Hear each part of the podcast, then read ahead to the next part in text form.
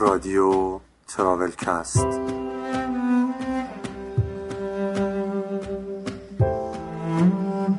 سلام. من مجید قربانی هستم و شما همکنون در قسمت اول از فصل دوم رادیو تراولکست که در یلدای 97 منتشر میشه. چون قسمت اول من یک توضیح بدم که تفاوتش با فصل قبل اینه که این فصل کاملا گفتگو محوره و قرار بشینیم پای صحبتها، تجربیات و داستانهای آدمایی که زیاد سفر میرن و از خلال این داستانها لذت ببریم و یاد بگیریم. گفتگوی این قسمت رو حسین با دو دوست گرانقدر انجام داده که حالا خودش بیشتر توضیح خواهد داد که ماجرا از چه قراره. سلام عرض می‌کنم خدمت تمام کسی که صدای من رو میشنون تو این اپیزود ما با محمد و پرستو صحبت می‌کنیم که توی هم آلمان و هم هلند زندگی می‌کنن و به سفر هم خیلی علاقه دارن خیلی هم سفر میرن و راستش رو بخوای من محمد رو از توی سایت سکان آکادمی و پادکست رادیو فولستک میشناختم و دنبالش می‌کردم از اون موقع. برای یه آدمی مثل من که مودم به زور کانفیگ می‌کنه محمد جایگاه خیلی ویژه‌ای داره واقعا. عنوان شغلیش چی بود؟ یه لحظه یادم بیاد. عنوان شغلیش معمار شبکه بود. آره به عنوان یه معمار شبکه خیلی جایگاه رفیعی برای شخص من داره. خودش هم شخصیت دوست داشتنی داره. یه جاهایی هم راستش شبیه همین دیگه. من شباهت های رفتاری که بین خودم و محمد می‌دیدم باعث شده که دنبالش بکنم سفرهاشو ببینم. اولین کسی هم بود که من باش مصاحبه کردم. یه نکته هم بگم. من چون خیلی از تقریبا همین مصاحبه دارم تو خونه انجام میدم. و محمد اولیش بود و جز خوشقولا بود. و خیلی هم سریع اتفاق افتاد. خیلی هم خودش خوش صحبت بود. اون اعتماد به نفسی که من نداشتم برای ضبط رادیو رو به من داد. این اپیزود اولی که داریم گوش می‌کنیم ما بیشتر در مورد اروپا صحبت می‌کنیم محمد رو می‌شناسیم و سفرهای کلی توی اپیزود دوم که حالا قسمت بعد هست راجع جزئیات سفر بیشتر صحبت می‌کنیم. آره. خب پس بریم شروع کنیم.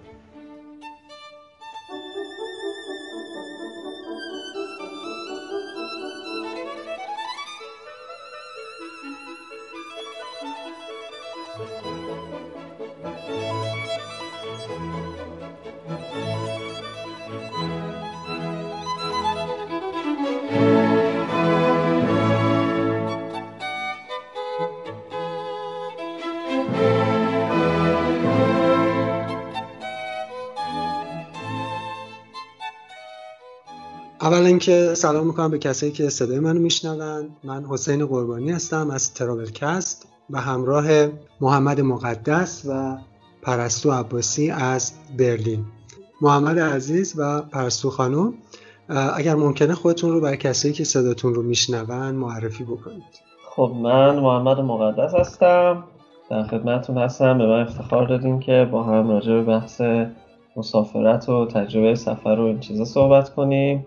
خیلی خلاصه هم بخوام از خودم بگم توی کار IT فعالم حالا تخصصی تر در واقع معمار شبکه هستم سمت business.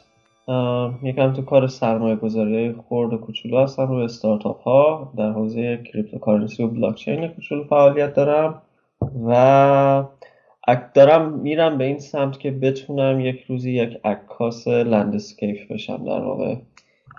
من سلام عرض می‌کنم به همه شنونده های عزیز. من پرستو هستم. دانشجو ارشد کامپی... علوم کامپیوتر توی برلین و حوزه کاریم هم در زمینه آنالیز data هستش.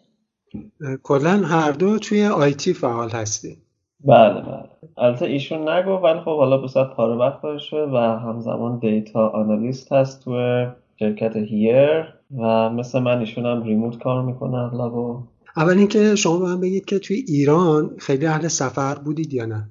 راستش من زیاد نبودم خودم ولی خب به واسطه اینکه من در بازه تقریبا می‌کنم بگم 13 14 سالگیم تا 18 یا 19 سالگیم به طور حرفه‌ای ورزش می‌کردم تنیس روی میز. ناخودآگاه به واسطه همون ورزش خیلی سفر می‌رفتم و جای مختلفی رو دیدم. ولی زیاد خودم هیچ وقت مثلا نمی‌گفتم خب الان دوست دارم برم مسافرت. نه چون همیشه ذهنم درگیر یک چیزی بوده. یا ورزش بوده یا کار بوده و مثلا درس و این حرفا. برای همین خودم زیاد علاقه من به سفر نبودم. یا مثلا اون موقع حس نمی‌کنم زیاد به عکاسی علاقه داشته باشم که بخوام برم سفر. توی معرفی شما وقتی از خودت می‌کنی میگه آقا من مسافرم. از, از کی متوجه شد؟ این که بگم واقعا دیگه علاقه پیدا کردم برم مسافرت تقریبا می‌تونم بگم سه ساله. آه یعنی وقتی که رفتی اروپا. آره. و اون موقع حس کردم که یعنی قدیم یکم عکاسی رو دوست داشتم. ولی بیشتر سمت این بودم که مثلا از عکاسی اجتماعی یا مثلا داخل شهری عکس بگیرم. ولی به مرور یک سری مطالب خوندم و یک سری ویدیوها دیدم با یک سری عکاس های لندسکیپ و عکاس های طبیعت آشنا شدم. که اونجا بود که واقعا حس کردم نه من از درون به یک چیز دیگه علاقه دارم و این عکاسی شهری اون حس من رو در واقع ارضا نمی‌کنه. برای همین بود که حس کردم در واقع به این حوزه علاقه دارم و خب به مرور وقتی شما سفر میرین و یک سری مناظر رو می‌بینین چی بگم ناخودآگاه جذبتون می‌کنه و میگه کاش من این لحظه رو می‌تونستم ثبت کنم. مخصوصا یک سری مواقع است که شما طبیعت نه تنها طبیعت خود فیزیکی حالا چمن و درخت و دریا و این حرفا بلکه مثلا آمیخته شدن اون با شرایط آب و هوا و نور. این اصلا یک سری واقعی صحنه های دراماتیکی ایجاد می‌کنه که دوست داره آدم اون رو ثبت کنه. یا مثلا با خودت حس می‌بینی که یه مسیر خیلی طولانی و پیاده رفتی و یهو به یک صحنه عجیبی رسیدی و خب جذب میشه که اون صحنه رو بتونی ثبت کنی. شاید برای یکی دیگه هم مثلا خوب باشه. یا مثلا برای خودت بتونی یک روزی در آینده برگردی و اون عکس رو و یاد اون لحظه و صحنه بیفتی.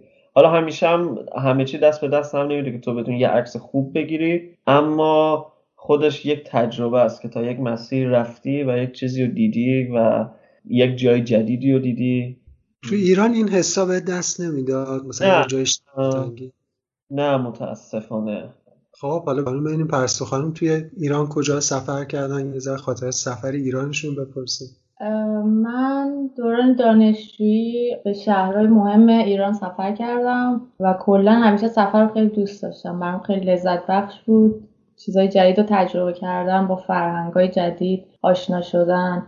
به خاطر همین خیلی سفر دوست داشتم و بیشتر اوقات چهارشنبه پنجشنبه که دانشگاه کلاس نداشتیم من از سهشنبه غروب می‌رفتم سفر حالا بیشتر با دوستا تا شنبه.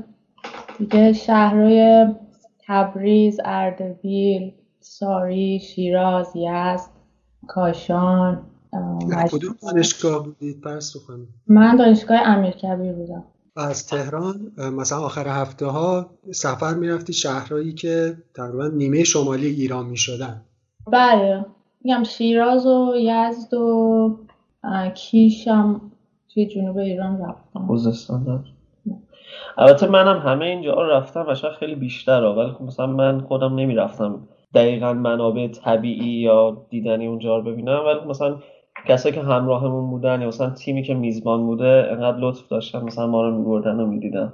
و یه مورد دیگه هم که راستی ببخشید وسط سوال قبلیتون گفتین چی شد به عکاسی اومدی؟ ما حداقل حدودش هفت سال پیش میشه ازدواج کردیم دیگه اشتباه نکنم. ایشون موقع من گفتاد من خیلی سفر علاقه دارم و به مرور هی سعی کرد از من قول بگیره که ما هر ماه یا هر دو ماه حتما بریم سفر.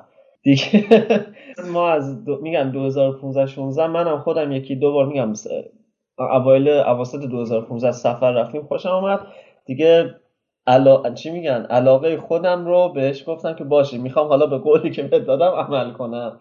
دیگه الان یه جوری شده که ایشون میگه نه دیگه من نمیام خسته شدم. قشنگ مثل این دوستانی که بهشون میگن آقا بیا برقص نمیاد نمیاد بعد وقتی میاد دیگه پایین نمیاد. آفرین دقیقا. یعنی واقعا الان دیگه نمی‌تونم توی خونه ای بند بشم. همش همش دوست دارم برم این طرف اون طرف. خیلی خوب. خیلی هم عالی خیلی هم میجوری فقط دو تا نکته من راجع به تا اینجا گفتگویی که شما صحبت کردید بگم. یکی در مورد عکاسی محمد عزیزه که یه صحبت کوتاهی در موردش می‌کنیم. ولی قبلش از پرستو خانوم در مورد دقدقه مسافرت خانوم ها توی ایران هم باید بپرسم. یعنی اون موقعی که توی ایران الان هم توی اروپا دارین مسافرت می‌کنید دیگه. این تفاوت چون من همیشه خودم به عنوان یک مرد وقتی توی ایران سفر می‌کنم همیشه نگرانم. یه ذره ترسو هم هستم. ولی نگرانی برای خانم ها به نظرم توی این جامعه یه ذره بیشتره. این رو پرسو خانم شما هم حس می کردید و باش, مش... باش درگیر بودید یا نه؟ درسته. فرمایشتون درسته. توی ایران خب مخصوصا شهرهای کوچیک این دغدغه بیشتره. مثلا اگه شهرهای مذهبی باشه این کاملا حس میشه که مثلا خانم ها باید حجابشون کامل باشه. یکی از این لحاظه به نظرم خیلی برای من ملموس بود. براتون تا حالا دردسری توی این موضوع ایجاد شده. توی شهر قوم ایجاد شده. چه جایی؟ بله توی ولی مثلا شهر یزد از مثلا نگاه مردم می‌شد متوجه شد که خب مثلا شهر مذهبی تریه. همینجور هم از لحاظ امنیتی می‌تونم بگم که خب اینجا مثلا اینکه تنها سفر بری یا اینکه تنها رستوران بری یا تنها یه جا حتی نشسته باشی توی پارکی یا کافی شاپی به نظرم فرق داره با ایران. حالا منظورم تهران نیست ولی خب شهرستان ها معمولا فکر می‌کنم زیاد جا افتاده نیستش که یه خانم تنها مثلا اینجور جاها ببینن. مثلا نمی‌دونم انگار همیشه توقع دارن که یا با دوستاشون باشن یا با خانواده باشن. نمی‌دونم حالا درست گفتنش یا نه ولی خب یک سری از آقایون به به خودشون اجازه میدن که تا می‌بینن خانمی تنهایی فکر می‌کنن که باید جلو برن یا هرچی ولی اینجا خب اینطور نیست. اینجا به خودشون اجازه این کار رو نمیدن. میگن خب تنها اومده مثلا چایی بخوره یا تئاتر بیاد سینما یا رستوران یا مسافرت. در در واقع یه اتفاق معمول توی اروپا ولی توی ایران ظاهرا چندان معمول نیست. بله اینطور فکر می‌کنم. بیشتر من از روی نگاه ها این حس رو داشتم. میگم مثلا توی تهران خب من خیلی جا تنها می‌رفتم رستوران بالاخره کافی شاب یا بالاخره آدم دوست داره بعضی اوقات خودش تنها باشه فکر کنه کتاب بخونه. ولی خب توی شهرستان ها بله این به نظرم جا افتاده نیست. پس احتمالا شما سفر تنهایی هم نداشتی توی ایران؟ بله میگم اکثرا با دوستان بودم بله. فکر می‌کنم الان تو ایران هم یکم بهتر شده و من راستش اولین باری که رفتم ایران بعد از سه سال بود. و واقعا من حس کردم خیلی چیزا تغییر کرده و بهتر شده. و از طرفی این طرف هم بالاخره خیلی اتفاقا میفته من, من که خودم به شخصی دیدم خودت هم دیدی دیگه. نه منظورم از اون حس راحت بودن این حسی که نگاهی رو سنگین نیست می‌دونی؟ اتفاقاتی که اشاره کردین توی مثلا خارج از کشور افتاده از اونا چیزی خاطرتون هست برای ما تعریف کنید از این اتفاقاتی که یه نکته من بگم ما همیشه دیدمون به خارج از ایران یه دید خیلی پرفکته خیلی رویایی همه چیز خوبه هرچی که خودمون نداریم اونا دارنه. این گاهی اوقات گاهی اوقات که خیلی وقتا درست نیست. و توی این موضوع شما با یه همچین مواردی هم یعنی توی حداقل اروپا دچار مشکل شدید که حالا آزار و اذیت مسافر یا مثلا یه خانوم. که برای تعریف کنید برای خودمون پیش نیومده ولی من به چشم خودم راستش زیاد دیدم. و دو تا حالت هم متاسفانه بیشتر نبود. یکی زمانی که اگر خود آدمای اروپایی بودن مثلا هلندی بوده آلمانی بوده نروژی بوده هرچی اون طرف خیلی مست بوده. خیلی ولی خیلی این اتفاق تک و یعنی معمولا اصلا اونقدر اینا خودشون رو کنترل می‌کنن. یا اینکه بیرون نمیان. ولی خب مثلا من دیدم همچین چیزی رو که طرف مثلا اومده بیرون مثلا مزاحم خانما می‌شده. و یک چیزی که متاسفانه یکم این روزا بیشتر می‌بینم مخصوصا تو مراکز شهرها. چه مثلا تو آمستردام و روتردام چه توی برلین چه توی فرانکفورت چه توی اسلو استکهلم اینو مثلا دیدم تو همه این جاها که متاسفانه یک سری مهاجرها این کار رو انجام میدن. و باز یک چیز دیگه این بعضی وقتا مثلا فارسی زبان هایی هستن که خب مثلا می‌بینم مثلا اون خانومی که مقابلشون مثلا مال مثلا سوئده خب فارسی بلد نیست احتمالا. اینا به فارسی حرفی می‌زنن پیش خودشون بلند بلند میخندن یا حرف نادرستی به اون خانم می‌زنن ولی خب مثلا من که فارسی بلدم میشنم و می‌فهمم دیگه.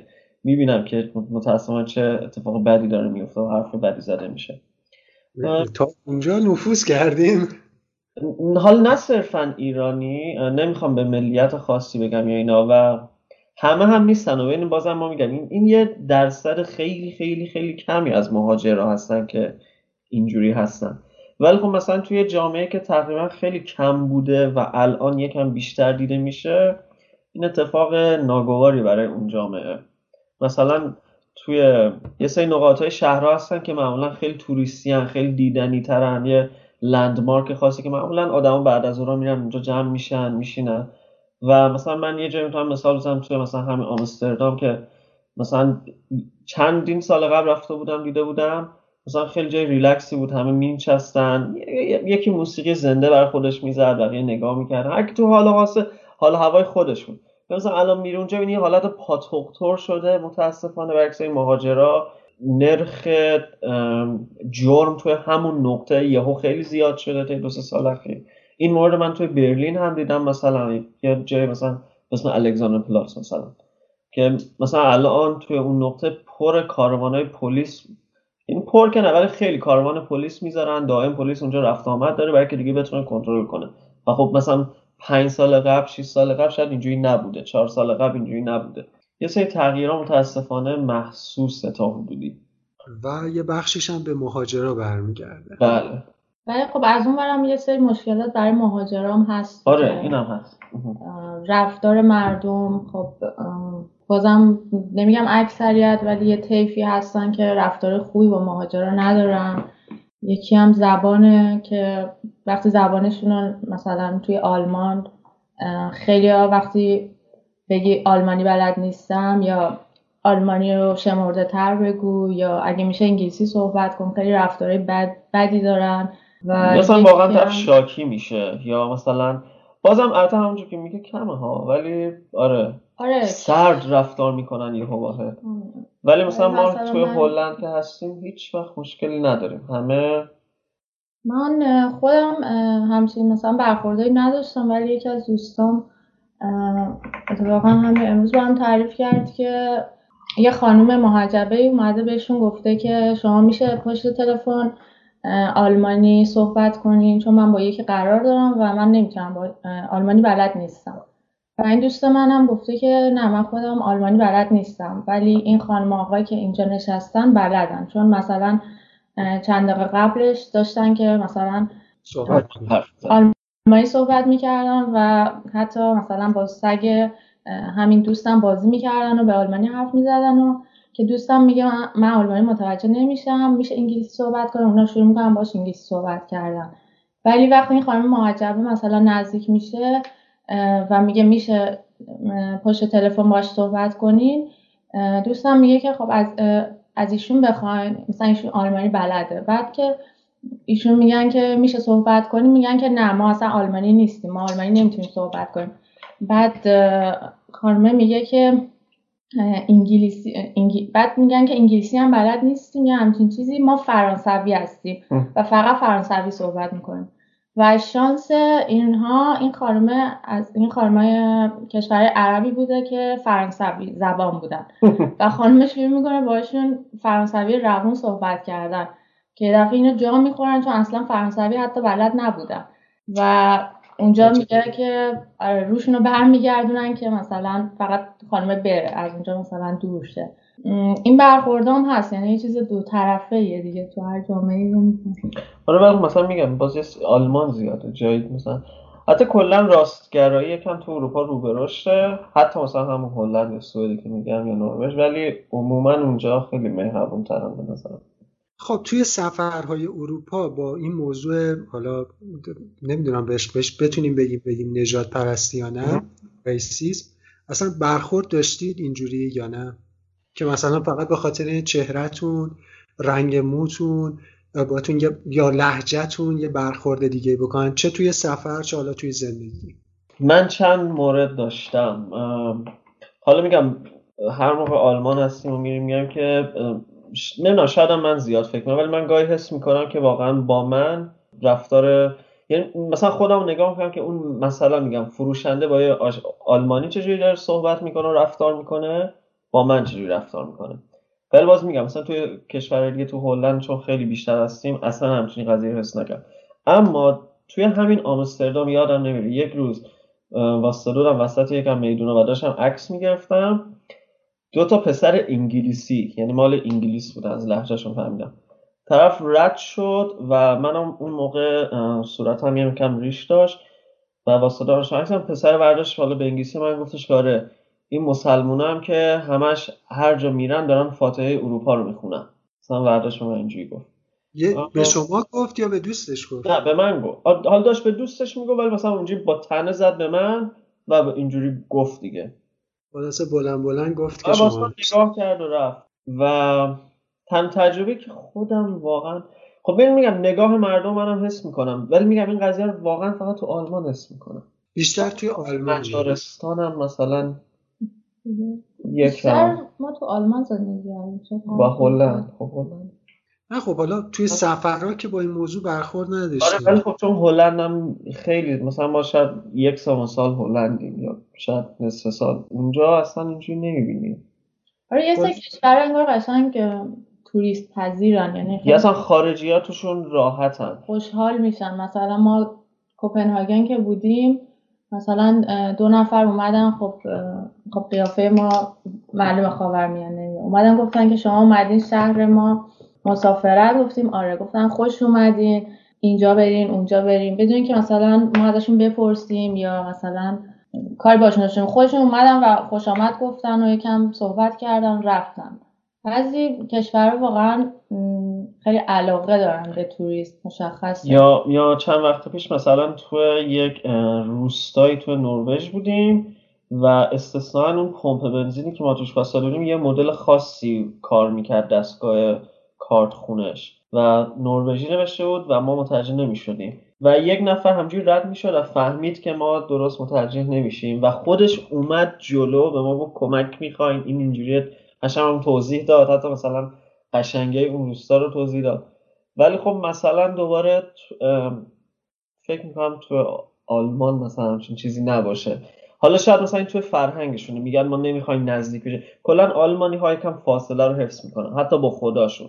این قضیه حتی توی صف بستن هاشون هم مشخصه توی کار کردن ها و نحوه چینش میزها و محیط های کاریشون هم مشخصه.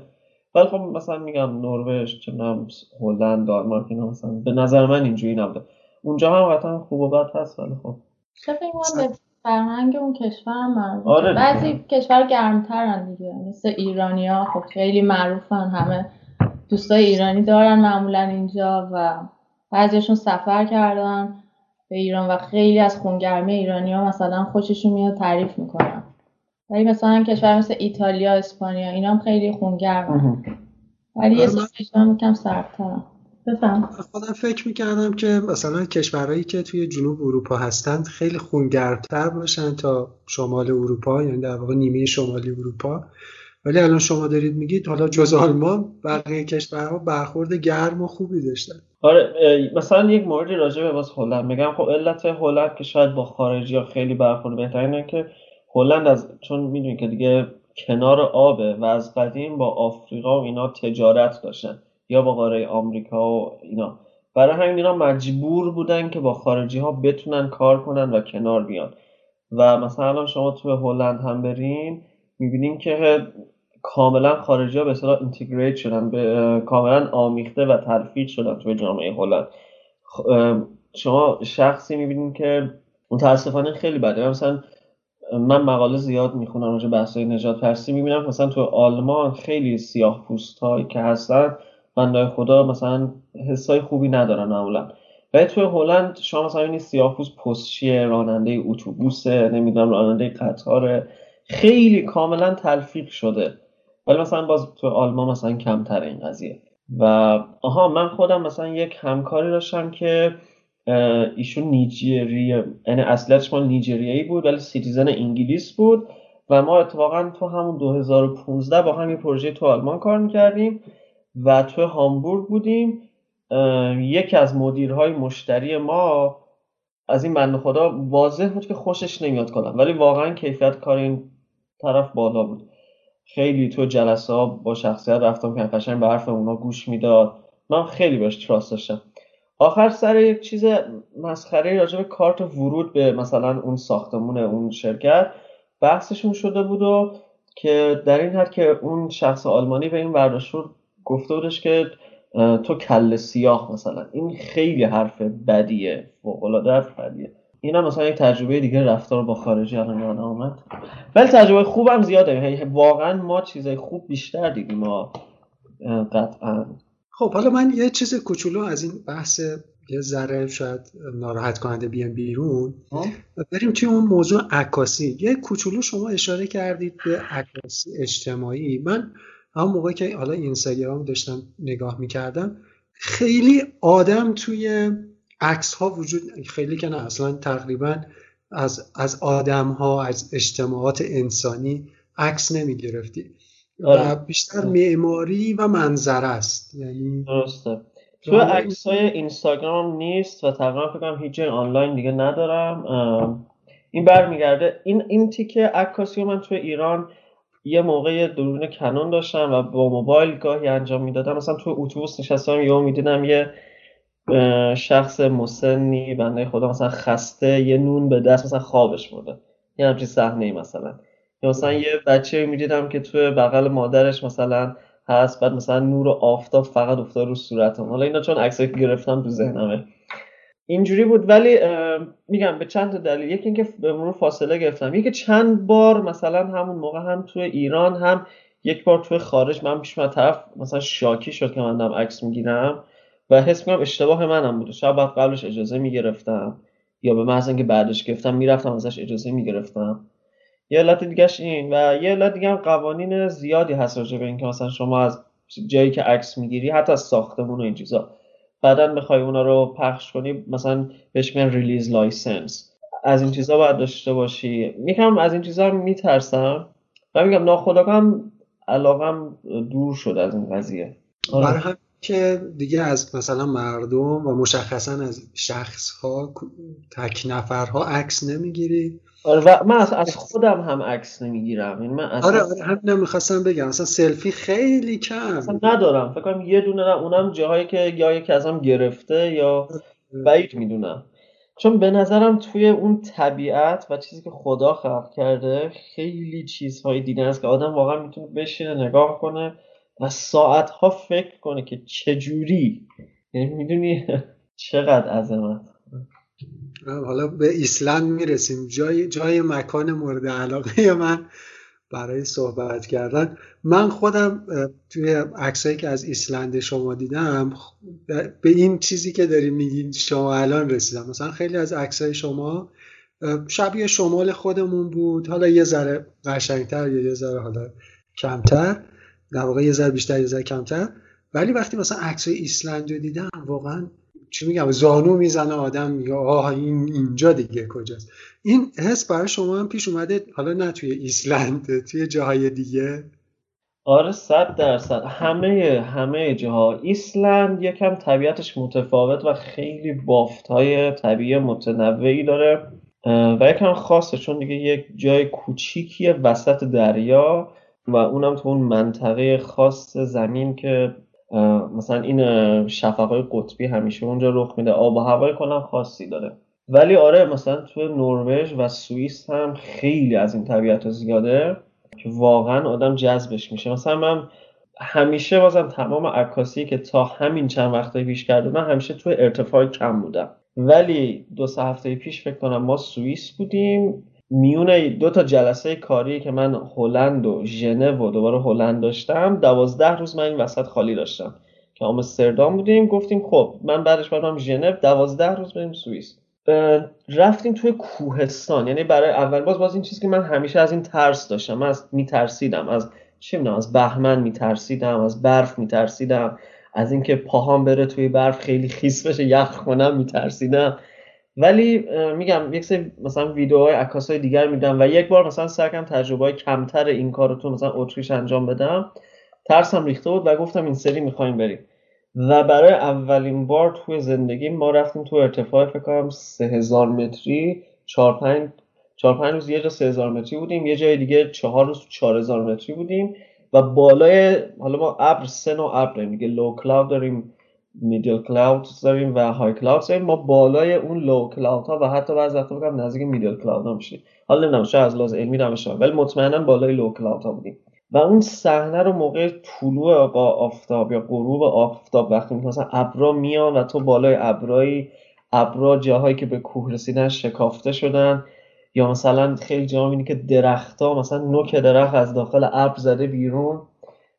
خیلی یه حس عجیبی داره. و حالا مثلا یکم خاطرم بگم مثلا ما یه جایی بودیم تو سوئیس یه منطقه اسم منطقه لوتسرن یا لوسرن حالا به تلفظ انگلیسیش. و یه جایی به اسم ریگی یعنی اسمش اینه. یه, یه ریل بانی داره یه قطاری داره که این شما رو می‌بره به همون ارتفاع 3000 خورده متری که خیلی هم قدیمیه. مال 1890 یه همچین چیزیه. تو اینستاگرام تو استوریام گذاشته بودن و این شما رو می‌بره به اون بالای بالا. ما پنج روز اونجا بودیم ولی تو این سه چهار روز اول زیاد آب و هوا خوب نبود و گاهی اوقات من تنبلی می‌کردم نمی‌تونستم موقع طلوع یا غروب آفتابی داشتم. چون برای عکاسی بهترین زمان نور طلوع و غروب آفتابه. چون رنگ های خاصی میده اون موقع. تا اینکه روز آخری که دقیقا ما باید اونجا ترک می‌کردیم روز پنجم و مثلا ما باید ساعت ده هتل ترک می‌کردیم ده و پنج دقیقه مثلا باید سوار اون قطار کوهستانی می‌شدیم که بریم پایین. من اون روز ساعت تقریبا پنج و نیم شیش صبح بیدار شدم و تا حالا تجربه این کار نداشتم. کوله ما انداختم مثلا کوله با لنز و سپایه و نمی‌دونم خود دوربین مجموعا چیزی بود 10 کیلو. کوله ما انداختم روی دوشم و یک فاصله هزار متری تقریبا باید میدویدم. و این رو من دویدم و رسیدم به اون بالای کوه. واقعا اصلا یه لحظه حالت تهوع بهم دست چون تا حالا خیلی وقت بود همچین کاری رو نکرده بودم. بدنم آمادگیشو نداشت اصلا. ولی جاتون خالی. یعنی دو سه دقیقه گذشت نفس کشیدم. سر حال چشام که باز اصلا صحنه ای که دیدم. یعنی اون نورایی که دیدم واقعا به خودم گفتم میگن آدم یه زحمتی می‌کشه تهش به یه نتیجه می‌رسی. بالاخره خدا یا حالا هر چیزی که آدم به کارما هر چی بهت برمیگردونه. و گفتم اون اون ارزش داشت. حتی اگه من عکس قشنگی نگیرم دیدن همچین صحنه ای برام ارزشمند بود. مثلا بعد از 28 سال زندگی هنوز نتونسته بودم ببینم. خیلی چیزی که توی ایران خیلی زیاد و الان من همیشه حسرت می‌کنم که من چرا توی ایران سفر نرفتم.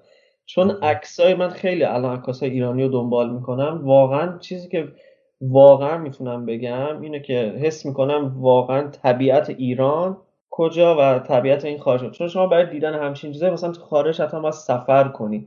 ولی ایران کشور چهار فصله که همه اینها رو یک جا داره. ولی چون احتمالا زیاد روش جنبه تبلیغاتی ایجاد نمیشه زیاد دیده نمیشه کسایی که سفر میان زیاد پخش نمی‌کنن. یا مثلا شاید امکانات توی اون مناطق زیاد پیشرفته نیست خب زیاد به چشم نمیاد. بخاطر توی کشور که شما با کمترین هزینه می‌تونی راحت سفر کنی واقعا خیلی جالبه. خب آقا محمد اون موقعی که همدان بودی شما الوند نرفتی؟ نه نه. چون همدانیا تقریبا صبح جمعه خیلی هم جمعیت زیادی هستند که کوهنوردی می‌کنن و فوق العاده است الوند. من واقعا الوند خودم خودم.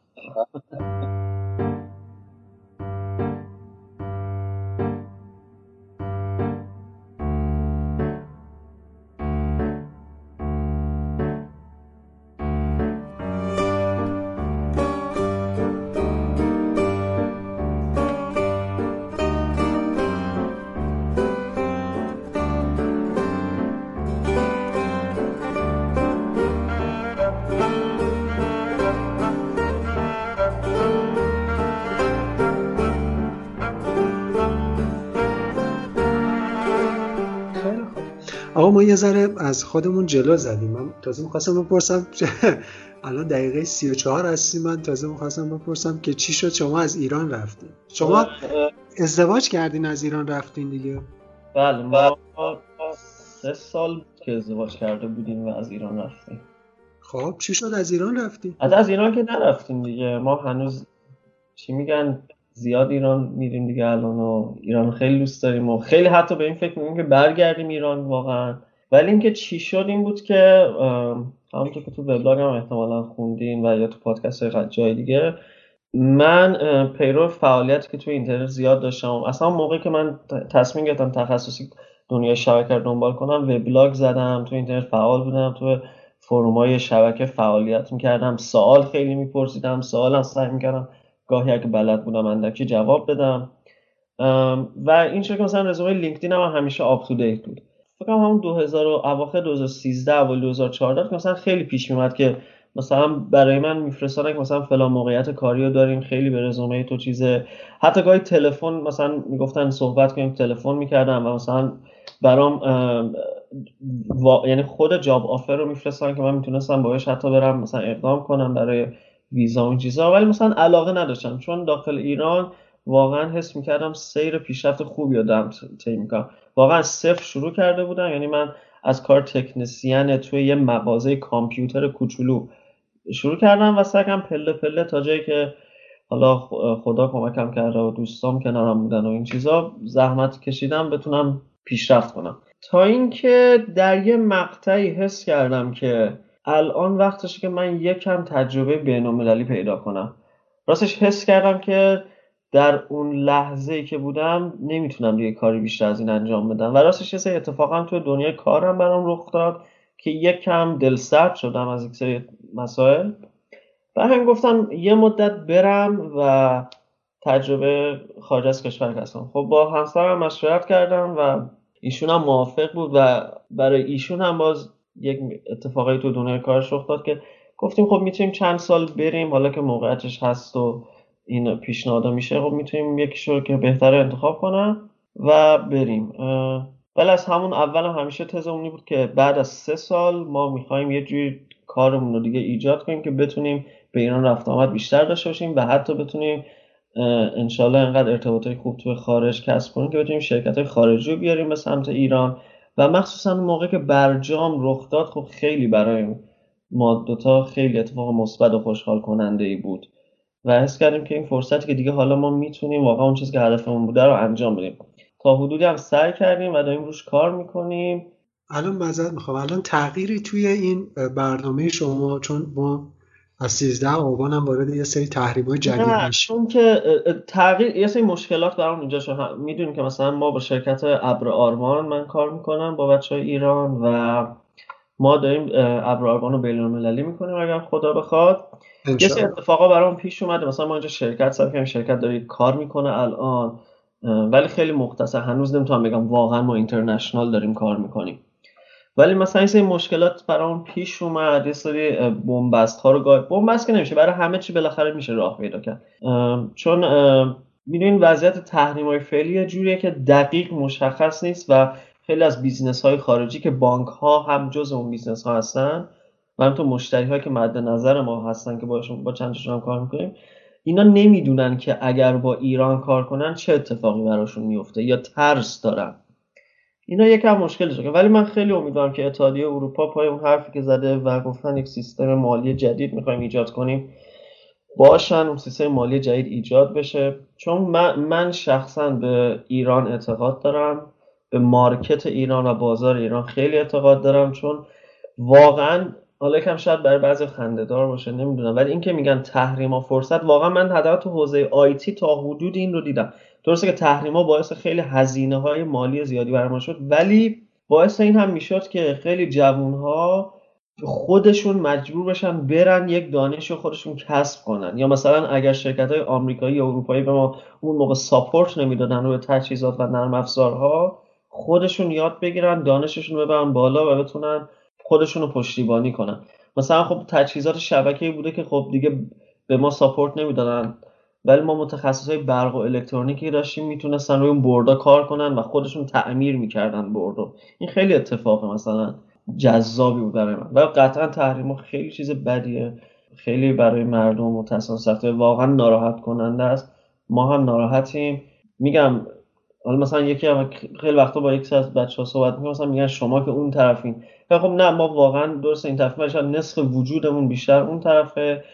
همین الان میگم ابرارمان خب مثلا من کاری دارم که اون طرفه یعنی کاملا همه چی من رو هم در تاثیر قرار میده. بماند که ایرانی های این طرف هم کلا تحت تاثیر قرار می‌گیرن. مثلا حسابای بانکی ممکنه بسته بشه نمی‌دونم. الان مثلا یه سری سرویس ها هست بهش میگن سرویس هایی که شما مثلا با اداره پست میری هویتت رو تایید می‌کنی برای قراردادهای آنلاین. تو سری کشورها هست. مثلا الان پاسپورت های ایرانی و اون سیستم اونا قبول نمی‌کنه. حالا مثلا قضیه یک سال بیشتره که اینجوریه. یعنی می‌خوام بگم وقتی یک چیزی میشه صرفا برای ایرانی های داخل نیست. حالا اونجا متاسفانه بیشتر حس میشه ولی برای ایرانی های خارج هم هست. و اگر یه نفر باشه که کاملا زندگیش خارج باشه و توی ایران دیگه چی نداشته باشه و بعد توی خارج براش اتفاقی بیفته مشکلی رخ بده تحت تاثیر تحریما قرار بگیره زندگیش یهو مثلا بره روی هوا اون که دیگه خیلی شرایط سختی داره که همه چیش رفته رو هوا. پس در واقع ظاهرا فقط با یه مشکلی خودمون با ایرانی بودنمون هم داریم. حالا گذشته از خاور میانه بودن یه سری تبعیض های اینطوری هم برای ما اتفاق میفته نمی‌تونیم بگیم ما مشکل داریم. ما مشکلی نداریم. واقعا نه. مشکلی که برای ما پیش حالا یه اتفاق دیگه هم که بعض وقتا ما رو ناراحت می‌کنه ناآگاهی یه سری افراد تو خارجه. مثلا خیلی چشمشون فقط به میدیاشون هست که مثلا چه می‌دونم تو روزنامهشون چی میگه یا تو اخبار و تلویزیونشون چی میگه خودش نمیره تحقیق کنه. یک گروه خیلی خوبه تو فیسبوک هست من تبلیغش رو نمی‌کنم فقط دارم میگم که همچین گروهی دیدم اسم See You in Iran. حتما دیدین شما که خارجی که می‌خوان بیان ایران توریست اونجا تجربه هاشون واقعا من این گروه رو که می‌بینم افتخار می‌کنم مثلا چقدر همه خارجی بهشون خوش گذشته چقدر همه خوشحالن. چقدر هم ریکامند می‌کنم ما خودمون تا الان فکر کنم 6 نفر رو بردیم. دو نفر دوست سه نفر دوستان مستقیما خودمون بردیم ایران. سه نفر دیگر رو تا حالا معرفی کردیم رفتن. این راه و روش رو بهشون دادیم و باز اونا به دوستاشون گفتن رفتن و همه لذت بردن همه بهشون خوش گذشته. خدا شکر. از این بابت حالا من یه سوال بپرسم. اینجا از تحریما هم دور بشیم یکم. این میان ایران بعد با سفرم میری داخل ایران؟ کجا میری؟ نه فرصت نشده راستش تو این چند بار اخیر که اومدیم چون خیلی میگم ما من اولین بار که اومدم بعد از سه سال بود و خیلی از فامیلا رو ندیده بودم و خیلی از دوستامو و همش بین تهران و مشهد بودم عین این یکم سه بار. آره، نه من دو بار رفتم. من از زمان که از ایران در اومدم خارج فقط دو بار رفتم و عین این دو بار رو فقط درگیر دیدار دوست آشنا و کار اداری و این حرفا بودم متاسفانه. ولی دفعه بعد می‌خوایم- دفعه بعد می‌خوایم بریم سمت یه جایی به اسم ماسال و یه کوهستانی اسمشو نمی‌دونم. اونجا اگر بشه و یه یه عکسی من چند وقت پیش که دوستان من فرستاد راجع به یک مثل فیوردای نروژ بود. تو اورامان اگه اشتباه نکنم. اه، اونجا سمت غرب کشور میشه. آره این رو تو برنامه که انشالله اومدیم. چون ماسال میشه شمال بله. اورمان میشه غرب. دقیقا. هر جفتش رو می‌خوایم بریم ببینیم. حالا نه توی یه بار منظورم که اینا توی کلا برنامه هست. آره آره آره. یا مثلا ماسوله رو من ندیدم مثلا مثلا. چه می‌دونم. پس خیلی جا تخت کنم پنج یا شیش بار شیراز رفتم از موقع ورزشم. به تخت جمشید نرفتم و خیلی حسرت می‌خورم. ای بابا. حافظیه که دیگه رفتی آقا. آره اونا رفتم من آها همدان غار علی هم رفتم اونجا آه، واقعا غار علی از اون چیزایی که الان هنوز نمونهش رو قطعا تک توی دنیا و هنوز که هنوزی میگم عجب جاییه. آقا یه سفری شما اخیرا توی بر همین کوهستانی که گفتی رفتی انجام دادی. من توی یه دونه از اون استوریا دیدم که یه قاری بود نمیشه گفت شبیه قار علی صدر بود ولی. همش یخ بود. آها. آره. اونجا یک کوهستان دیگه بود نه اون قبلی گفتم. اونجا اسم یونگفراو بود. یه بار دیگه میشه اسمشو بگی. یونگفراو. حالا به آلمانی اونجا سوئیسه و خب سوئیس هم آلمانی حرف می‌زنن به آلمانی میشه خانم جوان. خیلی جالبه که تا اون ارتفاع کوه اینا تمام امکانات رو ساختن برای توریستا و شما به شدت توریست می‌بینی از هند و پاکستان و چین حتی بماند دیگه خود اروپا و آمریکایی‌ها یادم نیست واقعا 4300 4500 متری زمینه و مثلا آسانسور زدن داخل کوه مثلا نمی‌دونم یه مجتمع تفریحی طور ساختن که اونجا غذا بخورن. مثلا فروشگاه هم حتی اونجا هست مثلا ساعت رولکس میفروشه. یعنی حتی برندها هم اونجا هستن. و باز داخل همون کوه اون قاری که شما میگین اونجاست یه ولی فکر می‌کنم راستش باید چک کنم. فکر می‌کنم کلا اون غار رو آدم درست کرده. کل اون فضا رو و یخاش. البته نه یخاش واقعیه. یخاش واقعیه قطعا. خودشون تراشیدن. آره دیگه خودشون تونل زدن. اونجاست و خیلی جالب بود. اسمش قصر یخ بود. به فارسی بگم و خیلی جالب بود. خب بازم من تا الان چیز نرفته بودم. ولی یخ بود. یعنی می‌خوام بگم قشنگیش صرفا این بود که اون تونل رو چجوری زدن اون مجسمه های یخی رو چجوری درست کردن. ولی قاره صد بکره. خیلی کم دست خیلی اصلا یعنی واقعا غیر قابل باور.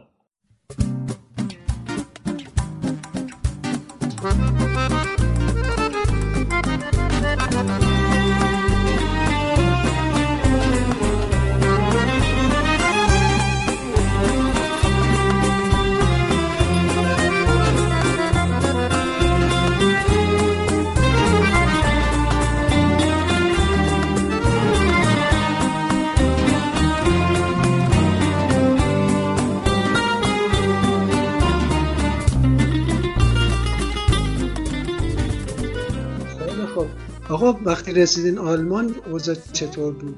کی یعنی؟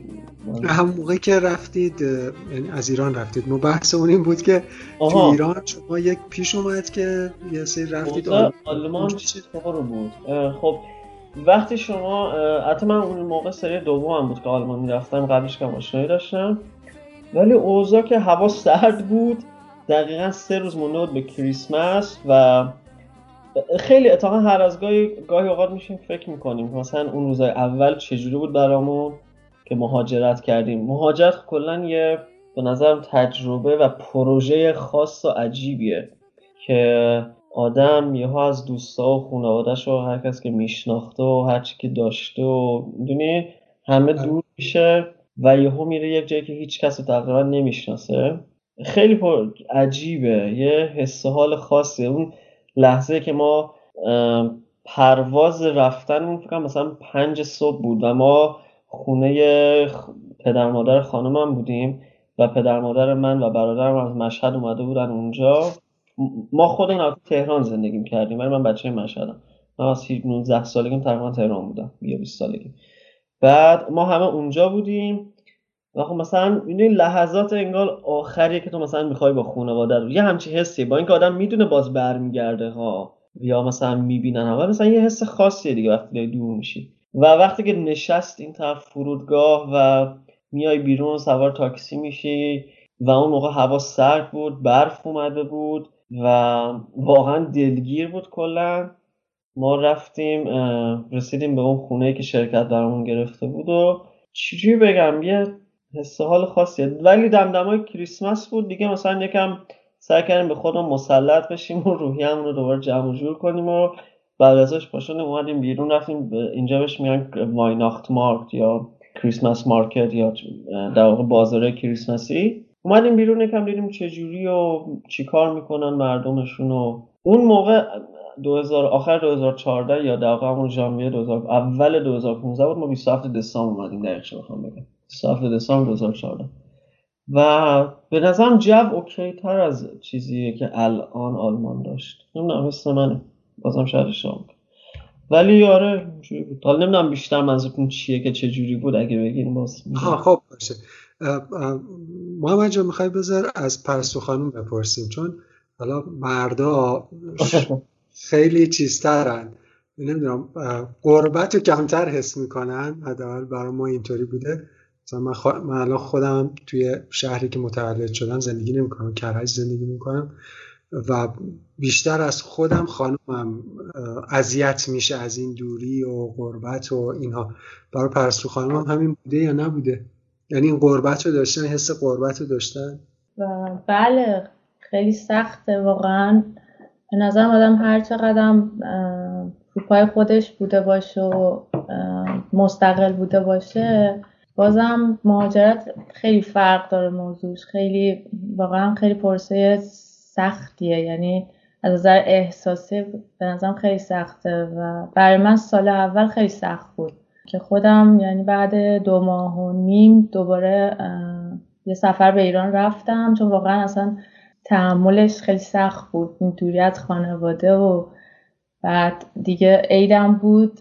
یه دو سه روزی از عید گذشت و دیدم واقعا نمی‌تونم. جمعای خانوادگی همه دور هم. به خاطر همین یه سفر رفتم ایران.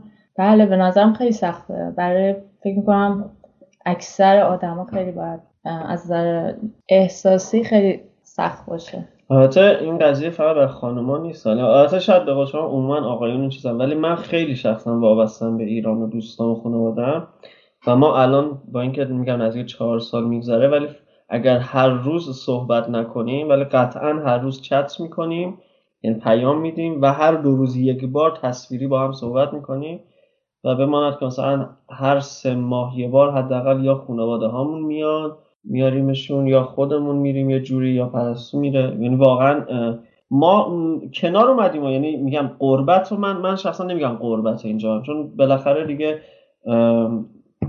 واستادیم رو پای خودمون. قربت حس نمی‌کنم مثلا غم ندارم. ناراحت نیستم. ولی همیشه خب قطعا آدم دوست داره که همیشه پیش خانوادهش باشه. یعنی من من, من اینجوریم. حالا که ممکنه بگه بچه ننه فلان. نه که بگم پیش خانوادم ولی یه جایی باشم که بتونم با فاصله مثلا نیم ساعت یه ساعت خانواده میدم هرچند که شما الان هر جای اروپا هم باشی با پنج ساعت می‌تونی مثلا دیگه تهران باشی. ولی خب, خب. هست دیگه. اوکی. بعد یه چیزی هم توی صحبتات گفتی گفتی که رفت وقتی رسیدین آلمان رفتین خونه ای که شرکت براتون گرفته. بله. این کلا پروسه از ایران تا آلمانتون ظاهرا بر عهده شرکت بوده. درسته. عموما حالا همه جا مرسومه که شرکت های مثلا وقتی یک نفر رو از یه شهر دیگه حتی یعنی حتی که مثلا شما داخل همون کشور باشه ولی از یه شهر دیگه خونه زندگی داری و می‌خوای بری توی شهر دیگه کار کنی. حالا من اون موقع که اومدم قرارداد ما یه چیزی تو ایران نمیشه قرارداد رسمی. به من از همون اول قرارداد دائم داده بودن. و وقتی که شما قرارداد دائم می‌گیری شرکت موظفه که برای تو دیگه این چیزها رو تامین کنه. نمی‌تونم بگم موظفه تو قانون جایی نوشته نشه ولی شرکت ها دیگه جذب کنن تو رو قطعا راضیت کنن این کار آفر و به ما به اسلام ریلوکیشن پکیج بود که مثلا رفت آمدمون و نمی‌دونم حالا هزینه بار و جابجایی هرچی می‌خوایم بیاریم و یه خونه جزوش بود ولی خب خونه ندائمی دیگه. اگه شاید برای یک ماه بود یا دو ماه و بعدش دیگه خودمون باید خونه می‌گرفتیم. عموما اینطوری هست ولی من خیلی هم دیدم توی بچه که اخیرا مهاجرت کردن که شرکت ها این کارو نکردن. ولی خیلی هم هستن که شرکت ها باشون این کارو کردن. مثلا از آره. از همون اول AT&T بودی؟ آها نه من که اصلا استخدام AT&T هم نیستم. من حالا می‌تونیم بعدا بهش برسیم ولی من شرکت اولی که اومدم من راستش بین LeaseWeb هلند و بین ProfitBricks آلمان بودم که نهایتا ProfitBricks انتخاب کردم. یه شرکت cloud computing و یه محصول خیلی خیلی خاص و جالب داره data center designer که شما در یه محیط اون موقع نبود. واقعا اگه الان هست ولی 2014 اصلا نبود نمونش خیلی innovative بود. یه محصول کاملا گرافیکی که شما تحت وب یه data center برای خودت می‌سازی و روی infrastructure اونا رو زیر ساخت اونا data center میاد بالا. خیلی برام جالب بود و مدیری که حالا من خودم نواز senior بودم ولی باز اون مدیر بالادست که من رو استخدام کرد فوق العاده آدم با دانش و با سواد و آدم جالب بود. و من اصلا هم به خاطر اون محصول اینجا رو انتخاب کردم هم به خاطر اون مدیر. که چقدر واقعا می‌خوام میگم تاثیر داره تو انتخاب آدم ها مثلا لیزد به آمستردام نرفت اومدیم اینجا. چی رفتی AT&T؟ آها من بعد از وقتی که رسیدم پروسه ویزای من یک ذره می‌تونم بگم طولانی تقریبا 4 5 ماه طول کشید. و تو این بازه تو اون شرکت اتفاقای زیادی گویا رخ داده بود. وقتی که ما رسیدیم اینجا اون مدیر من گفتش که شرمنده همه قولایی که به دادم هیچ کدوم عملی نمیشه. منم دارم از شرکت میرم یه ماه دیگه. و به مرور اون, اون شرکت یه استارتاپی بود که خیلی یهو سریع رشد کرده بود. با پنج نفر شروع کرده بود ولی بعد از سه سال اگه اشتباه نکنم یا دو سال یهو شده بودن 500 نفر. و توی چهار پنج تا کشور دنیا دیگه office داشتن و data center داشتیم و از این حرفا. یهو رشد سریع کرده بود و investment زیاد روش شده بود. ولی خب گفت اون قوله که عملی نمیشه من می‌خوام برم. دقیقا همون روزی که رسیدیم روز اول کار بهم گفت. من آره یکم شوک شدم اینا یه هفته گذشت بخوام گفتم خب حالا حالا نیست که نیست. من خودم هستم اینجا من خودم design می‌کنم فلان می‌کنم به مرور پای خودم هستم. ولی تقریبا سه ماه که گذشت دیدم نه چون اصلا انگار تصمیمات senior management های شرکت و shareholder های شرکت کلا یه چیز دیگه بود که با عقاید من و خیلی از همکارای دیگه ای که اونجا بودن منافات داشت. من گفتم دیگه اینجا نمی‌تونم اینا.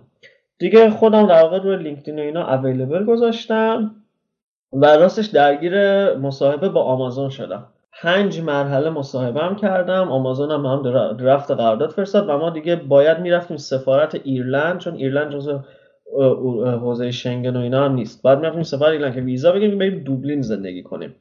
ولی هنوز draft قرارداد بود که من یه پیشنهاد کار freelance برام اومد از AT&T که گفتش که ما به یه senior network consultant نیاز داریم و architect و تو با مشتری مختلف ما کار می‌کنی تو حوزه global business ما و بیشتر سمت business هستی. باید به حرف businessman ا گوش کنی اونا رو سعی به solution های راهکارهای بلند مدت فنی تبدیل کنی و بالعکس مدیریت پروژه کنی مدیریت تیم کنی. گاهی ممکن یه تیم 200 نفره رو مجبور باشی handle کنی نمی‌دونم.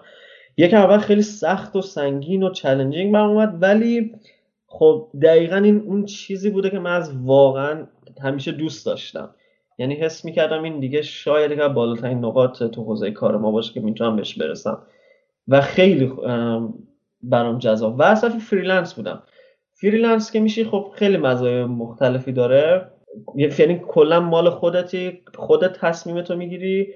ولی خب وقتی یکم با business سر و کار داری مجبوری که یکم درصد اون مشتری تو که اینجا در واقع مشتری من میشه AT&T واقع منافع اون رو کاملا باید در نظر بگیری و یکم با قوانین اون کار کنی. ولی مثلا تو رشته دیگه یا مثلا کسی که فقط engineer هست یا developer ه اون کاملا freelance و همه چیش کلا دست خودش لازم هم نیست زیاد به ضوابط مشتریش پایبند بشه.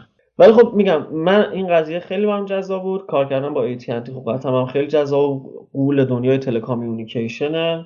به نظرم هر کس دیگه بود وسوسه می‌شد و از همه مهمتر دیگه لازم نبود برم دوبلین چون که یک از دغدغه‌ام بود که اگر بریم دوبلین دیگه نمی‌تونیم راحت تو حوزه شنگن سفر کنیم و چون اون گفتم ایرلند جزء شنگن نیست.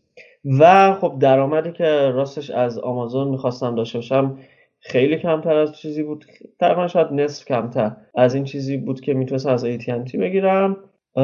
و یکم چیزای بد از آمازون خوندم مثلا اینکه می‌گفتن خیلی ورک فشار کارشون زیاده. حالا مثلا ما ایرانی ها کلا ورکهالیک ببخشید من گاهی انگلیسی میگم. خیلی خیلی زیاد زیاد کار کن هستیم. من خواهم تو ایران بودم مثلا تقریبا ده صبح نه صبح حالا شروع می‌کنم زیاد زود شروع نمی‌کنم. ولی واقعا تا 11 12 شب کار می‌کردم. حتی خونه هم میومدم کار می‌کردم. چون کارم هم بیشتر اون تو ایران هم بودم حالا مشاور بود و با جای مختلف هم زمان کار می‌کردم و باید حتما تحویل می‌دادم کار رو و خودتونم می‌دونید توی ایران یا پروژه ملی همیشه همه چی فورسه همیشه همه چی اورژانسیه و تو باید سریع تحویل بدی. همیشه آره آقا این طرحو برسون آقا این پروپوزال برسون آقا اینو تایید می‌کنی فلان متأسفانه همه چی چیزه و وقتی هم میگم درگیر کارهای پروژه ملی یا دولتی میشی باید خیلی مراقب باشی که واقعا یه موقع چیزی بالا پایین نشه. اگر ناظری اگر مشاوری واقعا جنبه امانت رو رعایت کنی. برها ولی آمازون یعنی آمازون می‌گفتن اینجوریه. حالا من زیاد با work pressure ش مشکل نشم ولی می‌گفتن محیط خیلی top down management زیادی داره. و میگن آدم بالا پایین می‌کنه حس کردم اینو بیشتر دوست دارم دیگه و آمازون قبول network architect باشم ولی خب برای خدای برای AWS شون تو با مشتری AWS شون ولی خب اینجا توی global business AT&T هم با مشتری متفاوتی کار می‌کنم و فریلنسرم یعنی می‌تونم و دارم مشتری های بجز AT&T هم دارم. می‌تونم مثلا الان دیگه می‌تونم وقت جوری تنظیم کنم که کمتر با AT&T کار کنم یکم به مشتری دیگه برسم یا به ابر آرمان برسم یا چه می‌دونم اینجوری به سفران برسم و هر جا بخوام می‌تونم باشم. مگر وقتایی که لازمه با به اصطلاح CX او لول ها برم جلسه خب عرف اینه که مثلا تو حضوری بره بری پیش اون مدیر خیلی ارشد. مثلا با این مشتری کار می‌کنم که مثلا 60 هزار تا کارمند داره تو نقاط مختلف دنیا یکی دیگه از 130 هزار تا داره. و مثلا تو می‌خوای با CIO اونا صحبت کنی دیگه یکم یکم جالب نیست که با اون طرف هم بگی خب بیا Skype for Business کنیم. توقع داره که تو بری پیشش و واقعا حس کنی که تو داری براشون کار می‌کنی وقت می‌ذاری. خب این سفرها رو گاهی داره ولی به جز اون می‌تونم از خونه یا هر جایی که باشم کار کنم. در واقع همین freelance کار کردن تو باعث شده که زیاد سفر بکنی درسته؟ بله بله بله. و خیلی از سفرات هم باید کاری باشه. می‌تونم بگم پنجاه قبلا بیشتر کاری بود ولی تا یک سال یک سال نیم اخیر یکم میگم سعی کردم کمتر کنم سمت ایتیان تیمو و گفتم چون من کم تو حوزه استارتاپ کلا میچرخم به خاطر اون گاهی سفر می‌کنم و سعی می‌کنم سفرها رو به یک سفر تفریحی که نه ولی به یک سفر که بتونم برم یکم وقت رو برای خودمون داشته باشیم بچسبونم. خیلی خب یه کوچولو هم در مورد ویزات صحبت می‌کنی که چی، چه ویزایی داری چجوری گرفتی؟ و مخصوصا توی مسافرت ها این ممکنه برات ایجاد مشکل بکنه خب احتمالا آشنه من یه وبلاگی نوشتم. اول صحبت ها هم عرض کنم خدمتون. توی اون وبلاگ کلا پروسه مهاجرت کاری رو توضیح دادم و به همه کشورها میشه تعمیم داد. یعنی به قولی سعی کردم با کمک یک سر دوستای دیگه سرنخا رو بمیسم که آدم اصلا بررسی کنه آیا من مهاجرت باید بکنم بالا پایین کنه برای خودش چه چیزایی مهاجرت به دست میاد چه از دست میده خودش رو بشناسه تخصصش رو بشناسه ببینه چه کدوم کشورها ممکن تخصص بازارکار داشته شه آیا با فرهنگ اون کشورها می‌تونه بسازه اونجا می‌تونه زندگی کنه اصلا آب و هوای کشور بررسی کنه. همه این چیزها رو سعی توضیح بدم و بعد مثلا بگرده اینه برای اون کشور چه ویزایی باید بگیره و اینا. داخل پرانتز اینم عرض کنم که خیلی گاهی اوقات ناراحتم که همچین وبلاگی نوشتم. و خیلی افراد دارن از ایران خارج میشن. چون شاید هر کسی نظرش مثل من نباشه که من رفتم بعدش می‌خوام برگردم یا همزمان رابطه با ایران نفس می‌کنم. حتی واقعا دارم به این فکر می‌کنم که وبلاگ رو ببندم یا این صفحات اصلا بردم نمی‌دونم. دارم به این قضیه فکر می‌کنم. ولی حالا باز برگردم راجع به خودم. خب آلمان یه پروسه ای داره که به در افرادی که بتونن قرارداد کار دریافت کنن اقامت کاری میده یا حالا به اصطلاح بهش میگن blue card میده. برای کسایی که قرارداد کار دریافت و استخدام میشن. که منم اون موقع از همین طریق اومدم. ولی خب زمان که خواستم به طور freelance کار کنم و خودم شرکت ثبت کنم و از این حرفا دیگه اون موقع نمی‌شد. تا زمانی که کار اصلیمو داشتم می‌تونستم در کنار اون هم freelance کار کنم که خیلی خورده است فکر سه چهار تا پروژه کار کردم ولی اجازه نداشتم تمام وقت freelance کار کنم بر همین دیگه من تصمیم گرفتم که کلا اقامتم عوض کنم اقامت خویش فرمایی بگیرم که هم بتونم شرکت بزنم هم برای خودم کار کنم آزادی عمل داشته باشم. و بعد از ها من بعد اون سه ماه که گفتم شروع کردم به مصاحبه کردن حالا تو این سه ماه چند جای مختلف مصاحبه کردم فکر کنم ماهش هفتم بود یا هشتم که دیگه با آمازون و ایتینتی بودم که دیگه ایتینتی رو انتخاب کردم. از ماه نهم کارم رو عوض کردم و نوع اقامتم رو مثلا رفتم عوض کردم و اقامت خویش فرمایی گرفتم و, و شما توی هر کشور اروپایی در حوزه شنگن البته که اقامت داشته باشی می‌تونی به همه کشورهای دیگه سفر کنی در رابطه با بحث کار یه سری تبصره ها داره و یه سری قوانین خاص خودش رو داره که ممکن است حوصله بحث اون خارج باشه و در واقع مخاطبا رو ریفر میدن به اینکه بیان وبلاگ یا جستجو کنن. ولی کلا سفر شدنی هست هیچ مسئله نداره. خب حالا احتمالا خیلی از کسایی که پادکست رو گوش می‌کنن ممکن کنجکاو بشن که راجع به مهاجرت و اینجور چیزا اطلاعاتی کسب کنن. اگه دوست داری آدرس وبلاگت هم بگو. حتما. آدرس وبلاگم فا برای فارسی. فا dot مقدس dot com فا dot مقدس dot com مقدس با دو تا d فکر می‌کنم اگر توی گوگل بزنین مهاجرت کاری یا مثلا بزنین مهاجرت کاری در آلمان. چون اون موقع وبلاگ رو با این دید با دید آلمان نوشته بودم خیلی SEO ش بر اساس اونه. فکر کنم همون نتیجه های اول دومم بیاد. یا حتی بزنین محمد مقدس فکر کنم حتما بیاد. چه به آره، فارسی زیاد همینطور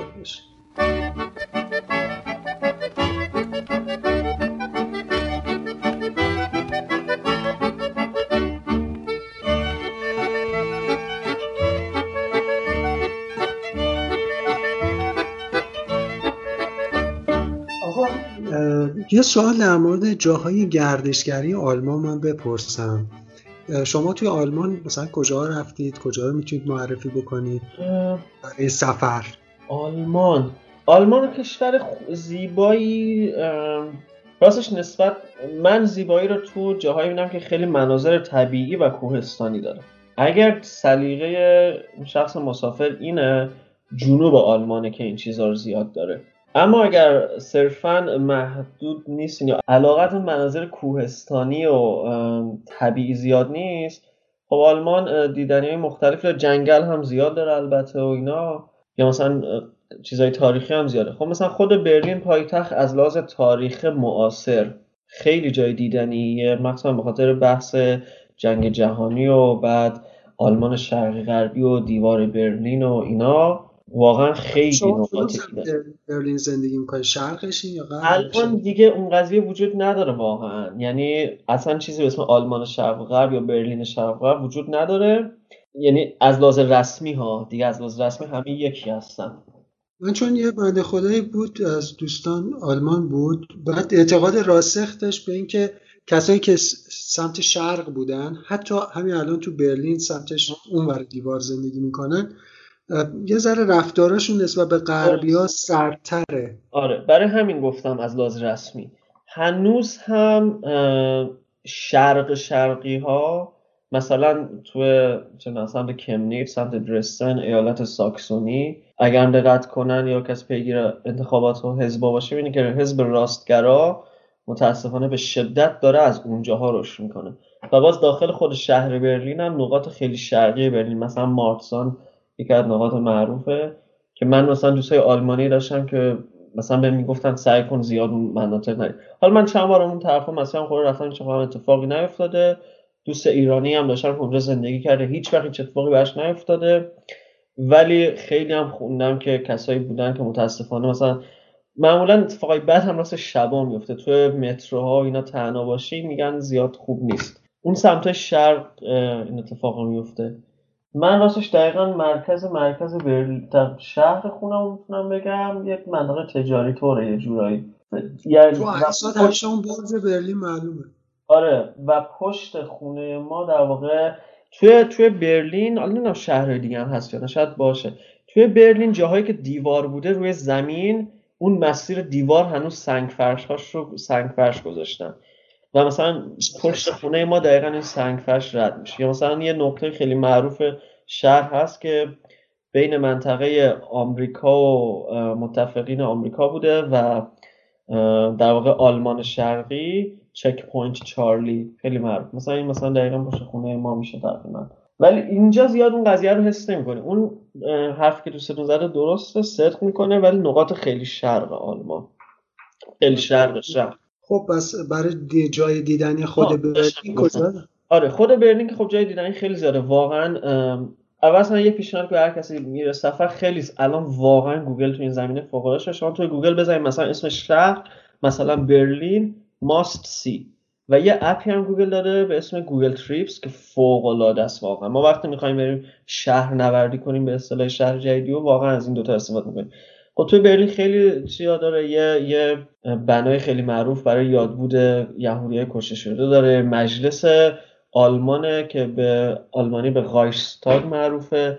خیلی خب چیز بنای جالبیه که فکرم 2001 یا 2009 من عضو می‌خوام کسایی گوش میدن و من اطلاعاتمون که چیز بگم برای همون میگم گوگل بزنید. این مجلس رو دوباره یک بازسازی کردن و نمای گنبد اون کاملا شیشه که مثلا نماد ترانسپرنت و شفاف بودن مجلس آلمان باشه با مردم که حتی شما وقتی میرون بالا از پایین رو نگاه کنی داخل مجلس رو می‌تونی ببینی و همینطور تورهایی هست که روزانه برگزار میشه داخل مجلس. حتی یه سری از سشن های زنده مجلس هم می‌تونی برین و ببینین. برین خیلی دیدن این زیاد داره. یعنی واقعا میگم خیلیه. ترجیح میدم یعنی واقعا اسم بخوام ببرم خیلی باید صحبت کنیم. ولی به جز برلین شهرهای دیگه بخوام بگم مثلا مونیخ شهر قشنگیه خیلی داره و چون جنوب آلمانی یکم پایین تر به این کوهستانه خیلی قشنگی داره. دوسلدورف خب راین هست قشنگه نمی‌دونم لایپزیگ هست قشنگی خودش داره. یه یه نماد خیلی معروف هست که مربوط به موقع یک جنگ ناپلئون بناپارت هست و در واقع نماد اینکه چقدر انسان ها ممکنه کشته بشن توی جنگ و اینا. خیلی قشنگه مثلا توی لایپزیگ. دیگه آها پرستو میگه هامبورگ هامبورگ خیلی قشنگه. یه یه یه شهر بندریه و وسطش یه دریاشو دریاچه خیلی معروف داره به اسم آلستر که اونم خیلی قشنگه. یه شهر بندری هستن داخل خوشه به هافن سیتی معروفه. خیلی قشنگه. دیگه ارز کل کل هم خیلی قشنگ. کل اصلا کل و هامبورگ. البته الان خیلی ایرانی کلا خدا رو شکر. یا حالا نمی‌دونم. توی ایران آلمان زیاد شده ولی کل و هامبورگ شهرهایی که شما راه میری ایرانی میشنوی فارسی میشنوی. تمام راننده تاکسی که من تو این چهار سالی که اومدم توی این دوتا شهرگاهی رفت آمد داشتیم حالا هامبورگ بیشتر رفتم. همه ایرانی بودن و خیلی خیلی خیلی حس خوبی داره. من وقتی مثلا با همکاره خارجی میشینیم مثلا تاکسی می‌گیریم مثلا اونا مثلا معمولا آلمانی بعد نیستن چون یا از آمریکا میان یا از انگلیس میان یا جای دیگه. مثلا می‌بینم من طرف خیلی راحت می‌کنم فارسی حرف می‌زنم بهش آدرس میگم. خب خیلی جالبه. رستوران ایرانی فوق العاده خوبی داریم تو این دو تا شهر. توی کلن یک کلیسای قدیمی سوخته هست که خیلی قدیم قشنگه و اگه شما نکنم فکر می‌کنم قدیمی ترین کلیسای کاتدرال. حالا من کاتدرال فکر کنم مثلا بشه کلیسای جامع. خیلی بزرگ خیلی بلند و سوخته است. خیلی جالبه توی کل دیگه عرض کنم خدمتتون آلمان زیاد خود آلمان هم ما زیاد رفتیم جاشو. هایدلبرگ هایدلبرگ هم از اون شهر که ایرانی هم میشه گفت تناسب تراکمش زیاد داره و خیلی قشنگ هایدلبرگ هم. یه کوچولو به این تورها اشاره کردی. گفتی مثلا یه سری تورها هستش که شما رو بله. مثلا نشون میدن. این من شنیدم حالا جای مختلف اروپا هم هست شهرهای دیگه هم هست. تا حالا از اینا استفاده کردی از این یه یه شرکتی از کلا که تو کل دنیا معروفه به اسم اگه شما باس سایت سینگ تورز همه جا هم هستن. مثلا میرن با شرکت های داخلی قرارداد میبندن تحت برند اونا کار می‌کنن. به اصطلاح هاپان هاپ آف هاپان هاپ آف باس داره که تو تهران هم من خونم اخیرا داره راه میفته یا راه افتاده. که نقاط دیدنی شهر رو پوشش میده و شما مثلا بلیت رو می‌خری برای اون روز هر جا دوست داشته باشی سوار میشی هر جا دوست داشته باشی پیاده میشی. مثلا اینو من خیلی پیشنهاد می‌کنم یا یه کار که دو تا کاری که ما خودمون همیشه می‌کنیم اگر با ماشین نباشیم بجز این اتوبوس ها شهرهایی که رودخونه دارن یا کانالیان معمولا تورهای کانال دارن. مثلا آمستردام ونیز. همین خود برلین مثلا تورهای مختلفی داره.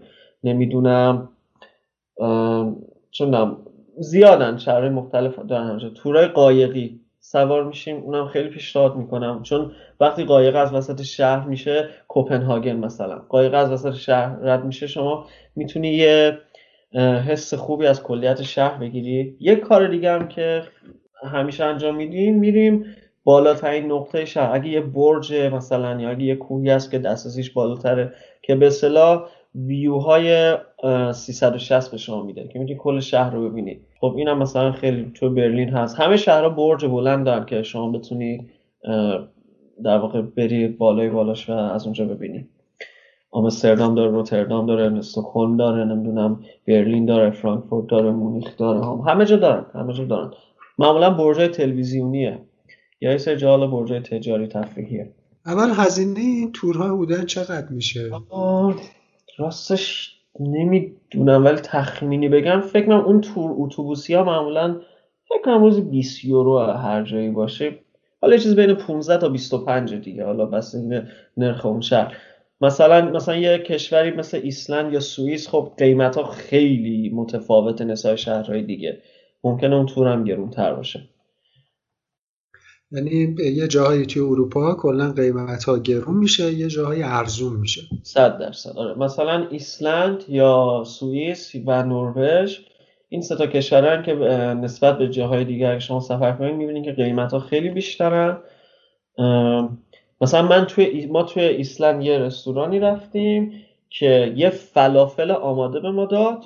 یعنی از این فلافل که توی مغازه ها فلافل بسته‌بندی میفروشن. از اونها مثلا گذاشته بود پخته به ما داده مثلا این فلافل به پول یورو حالا ایسلند پول خود شده به یوروی مثلا میشه 17 یورو.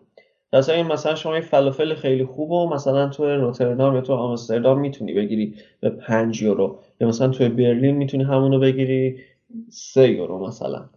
آره یه نکته هم در مورد حمل و نقل بپرسم در واقع رفت و آمد بپرسم. درست. اینه که مثلا توی اروپا برعکس آمریکا شما هی تاکسی زیاد می‌بینیم من توی اروپا این موضوع رو خیلی کمه. هی قطار من زیاد می‌بینم.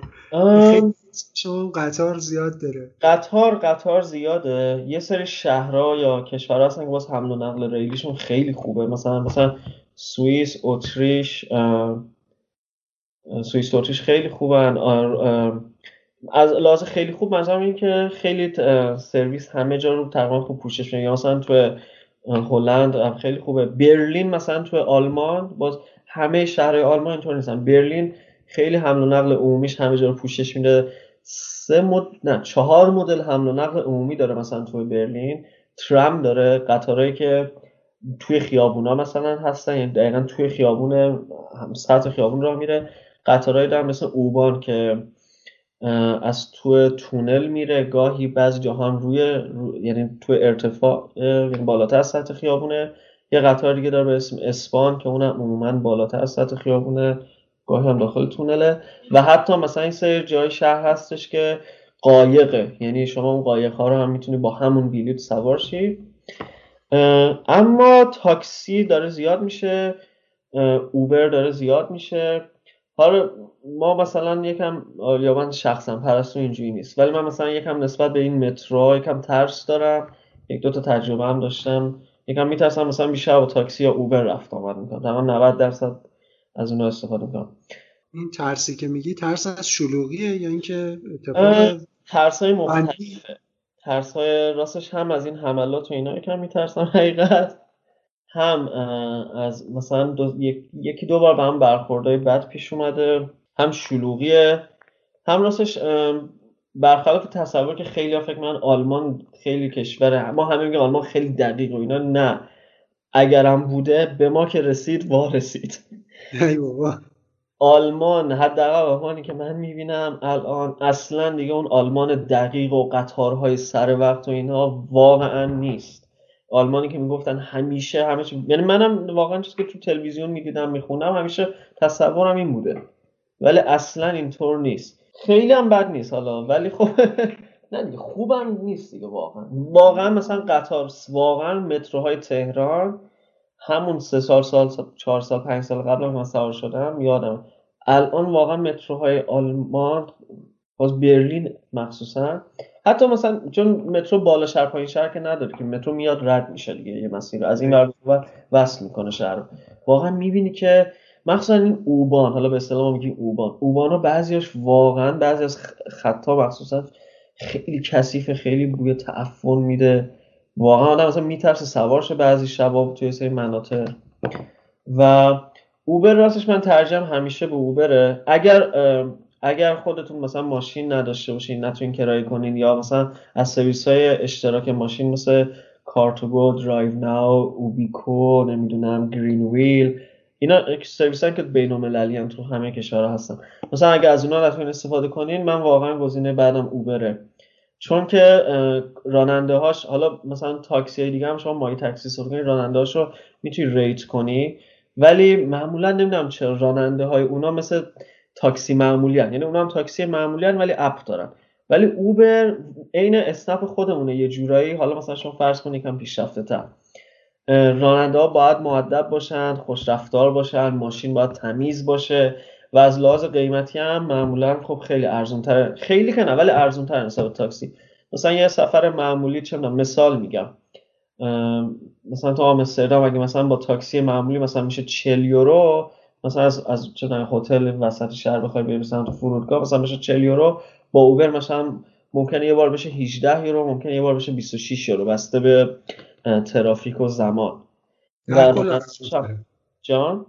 در کل ارزون تره آره نسبت به تاکسی. راننده هم خب مؤدب ترن یا مثلا توی برلین مثلا یه مسیری که من بخوام مثلا مقایسه کنم مثلا مسیر خونه مثلا به فرودگاه مثلا اگه مثلا با تاکسی معمولی میشه 45 50 یورو مثلا با اوبر میشه 36 یورو 40 یورو. حالا توی آلمان اوبر یه داستانی که داره زیاد جا نیفتاده به خاطر اینکه راننده ها تاکسی های آلمان و اون صنف تاکسی اینا به شدت با اوبر مقابله کردن خیلی تظاهرات کردن اینا.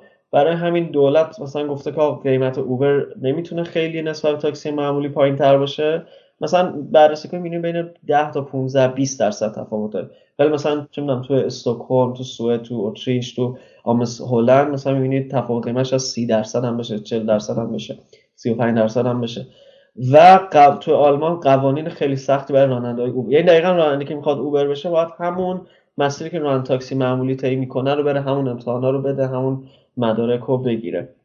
ولی باز باز قطعا حمل و نقل عمومی خیلی ارزون تر از ایناست. ولی واقعا تو یه سری مسیرها می‌بینی که به صرفه تره مثلا با تاکسی بری با اوبر بری.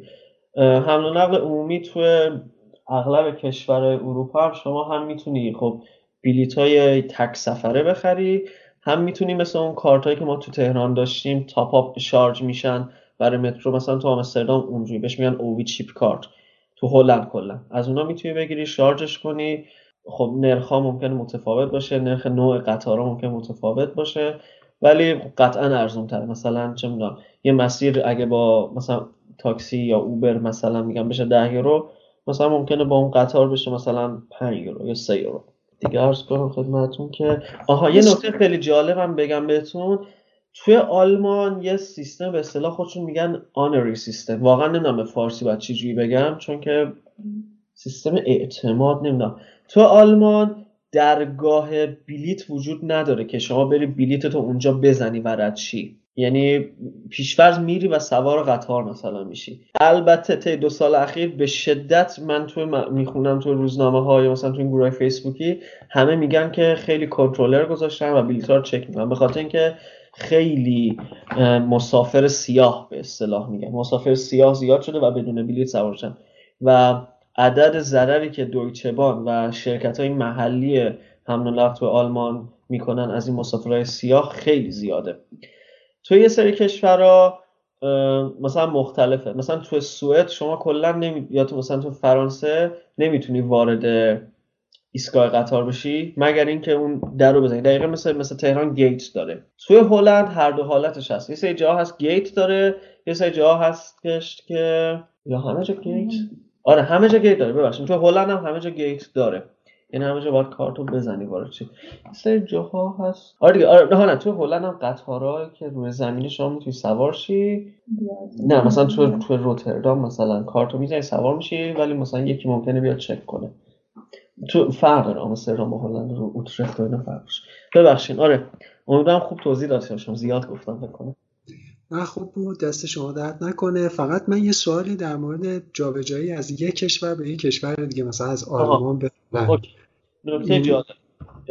ببینید توی ایران ما چیزایی مثل پرواز آخر لحظه اینا تقریبا می‌تونم بگم توی اروپا حداقل این معنی نمیده. شاید یه تورهای لست میده باشه. این توره یعنی پکیج هتل همه چی. شاید اون به صرفه تر باشه. ولی اینجا هر چی دیرتر پرواز بگیری برات گرونتره. هر چی دیرتر هتل بگیری گرونتر در میاد. این نکته اول. نکته دوم حمل و نقل های قطاری خیلی میشه گفت گرونتره از حمل و نقل های هوایی. و مثلا اگه بخوای مقایسه کنی بگی آقا من مثلا با KLM مثلا معمولا بین هلند و آلمان رفت آمد دارم مثلا همونو بخوام با قطار برم باز شاید قطار بر من گرونتر در بیاد با اینکه مسافت طولانی تریه و خسته خسته کننده تره ولی یه سری ایرلاین های دیگه هستن که واقعا ایرلاین های خوبی هستن. یه سری که من فقط easyJet رو می‌تونم پیشنهاد کنم. easyJet هست که مثلا من چه می‌دونم مثلا از آمستردام مثلا ژنو رفتم 15 یورو. یا مثلا از برلین استکهلم شده رفتم مثلا 9 یورو یه طرف. از برلین رفتم بازل مثلا 15 یورو با هواپیما. با همین ایزی جت مثلا این البته اینایی که میگم اینا پروازایی بوده که زودتر گرفتم. الان مثلا بر حسب کارم چون جلسه رو تو خیلی جلوتر نمی‌دونی چجوریه مثلا معمولا دیرتر بیلتار میگم. یا سفرامون هم دیگه یه جوری شد که یه بیلتار دیرتر می‌گیری. وقتی دیرتر می‌گیری قشنگ می‌بینی که بلیت متاسفانه مثلا شاید 30 درصد داره بعد گرونتر میفته 40 درصد گرونتر میفته یعنی یا حتی روزانه می‌بینی که یا بعضی وقتا مثلا می‌بینی صبح یه قیمت شب یهو مثلا 20 یورو رفت روی قیمت. در همین میگم که آدم هر زودتر بتونه پلن کنه براش ارزون تر میفته و مثلا پروازایی که میگم 9 یورو اینا مثلا برای همینه که ارزون تر بود ولی مثلا شما از برلین بخوای بری هامبورگ با قطار یا برلین به لایپزیگ مثلا دو تا مسیر که ما تو آلمان زیاد رفت آمد داشتیم. مثلا اینو همون روزم بخوای بگیری مثلا بین 25 تا 40 یورو. بازم بر حسب میزان تقاضا و خالی بودن قطار و اینا نرخ قیمت ها متفاوته. حداقل 25 تا 40 یورو یه طرف ممکنه برات بیفته. توی ایران این سیستم به قول شما لحظه آخری رو داریم به این خاطره که ارزون تر میفته به این خاطره که چه می‌دونم هواپیما می‌خواد پرواز بکنه دیگه صندلی خالی داره. اگه کسی سوار نکنه ضرر می‌کنه. ولی این این اونجا چرا اینجوری میشه که گرونتر میشه؟ راست. حتی نه من پرواز دیر هم شده گرفتم و صندلی خالی هم زیاد. مثلا همین مثل ژنو آمستردام همین آخرین سری گرفتم فکر کنم بستگی داره. ولی میگم همه ایرلاین ها اینجوری نیستن. مثلا ما ما ایرلاین که خیلی باشون سفر می‌کنیم یکی easyJet ه یکی لوفتانزا و KLM یکی هم ایر سوئیس و نروژیان. توی همه این ایرلاین ها easyJet از همه ارزون تره ولی دلیل داره. حتی آب هم بهتون نمیده. هواپیمای خوبیه خیلی رفتار خوبی دارن. داخل هواپیماش هم خوبه. ولی صندلیاش مثلا زیاد جادار نیست. هواپیما نو جدیده ولی زیاد جادار نیست. ولی حتی آب هم نمیدن. یعنی همه چی رو باید بخرید در که مثلا تو نروژیان که میگم یا, یا مثلا چه یه سری پروازهای KLM یا سوئیس ایر مثلا حتی اینترنت هم مثلا داری. حالا مثلا لوفتانزا اینترنتش اگه جزو یک کلاب خاص باشی مثلا به رایگان میده ولی مثلا باید پول بدی. ولی مثلا غذا اگه پرواز long haul باشه مثلا غذا جز باشه مثلا معمولا نمی‌دونم. حتی می‌دونی که بلیط هم نوعای مختلف داره. مثلا حتی خود type economy هم چند تا تایپ مختلف می‌تونه داشته باشه. premium داره business داره first class داره. حالا بر اساس این option رو فرق می‌کنه. یه ایرلاین دیگه هم که گفتم ارزونه Ryanair اونم یه ایرلاین انگلیسیه. اونم خیلی معمولا پروازش ارزونه ولی ما یک بار بیشتر باش رفتیم چون انقدر میلرزید اون هواپیما. من نمیگم بقیه رو ازش به ترسونه پس برای Ryanair بیاد بشنم به فارسی از ما شکایت کنه. ولی ما یک بار با اون دقیقا به قول پرسو هواپیمای اتوبوسیه. فکر می‌کنم سوار یه اتوبوسی شدی که بال داره. ما یک بار با دو تا دوستای خیلی خوبه دیگه همون سوار اون شدیم که بریم روم. پرواز فکر کنم حدود سه ساعت بود. انقدر این هواپیما لرزید لرزید لرزید و من قشنگ این کشوهای هواپیما رو می‌دیدم که تکون می‌خوره. خب، دیگه من دیگه سوار این نمیشم. تجربه تجربه پرواز توی ایران هم داری؟ راستش ایران هم دارم آره ولی خدا رو شکر بزن به تخته. ایشالله که همه هم همینطور باشه. تجربه بد نداشتیم اصلا. نه مثلا بالا پایین شدن هواپیما و اینجور چیز هست. این بالا پایین شدن هواپیما راستش من اوایل کم میترسم. ولی رفتم خوندم. هواپیما وقتی داره میره مثلا اگه به توربولانس بخوره خیلی راحت می‌تونه خودشو ببره بالا یا بیاره پایین که اون اون اون, چاله هوایی رو به اصطلاح رد کنه. برای این چیز ترسناکی نیست. و یک چیز دیگه که خوندم بخ... با اینکه لرزش میترسونه ترسناک به نظر میاد ولی گویا لرزش زیاد اتفاق بدی نیست. و عمده خطرها و سوانه هوایی موقع بلند شدن و در واقع نشست فرود اومدن رخ میده. این هم گفتم که در جریان باشین. بسیار خوب دست شما درد نکنه. بعد آقا سفر شما که اغلب کاریه اینا هزینهش چقدر در میاد حدودا؟ مثلا شما از ببخشید سفرهای تفریحی غیر کاری منظور سفرهای تفریحی اروپا کلا. این آخه یکم این قضیه برمیگرده به سبک سفر. راستش و سبک زندگی یه آدم ها. مثل اینه که مثلا شما بگه هزینه زندگیت مثلا اونجا چقدره؟ می‌دونی چی می‌خوام بگم؟ شما بسته به درآمدت و اون علایق و سبک زندگی خودت خرج می‌کنی. نمی‌دونم آخه چی بهتون بگم. شما بیشتر هتل استفاده می‌کنین یا هاستل؟ هتل. بعد مثلا اکثر سفراتون با هواپیماست با قطار یا با ماشین؟ بستگی داره واقعا. مثلا میگم مثلا خب به ایسلند شما هیچ راهی نداری به جز اینکه با آره. هواپیما بری. ایسلند رو باید با هواپیما بری. ولی لذت ایسلند اینه که شما ماشین خودت بگیری و حتی اگه بتونی camper van بگیری و خودت بری. مثلا ما زمانی که تصمیم مثلا ایسلند کاملا سفر تفریح بود برام. تصمیم گرفتیم بریم. فکر مثلا تقریبا سه چهار یه هفته زودتر تصمیم به ایسلند شد رفتیم نگاه کردیم. تصمیم اولمون این بود که camper van بگیریم و حتی camper van رو rent کردیم. مثلا برای ده روز کمپر ون دو نفره فکر کنم افتاد 1350 یورو 1400 یورو.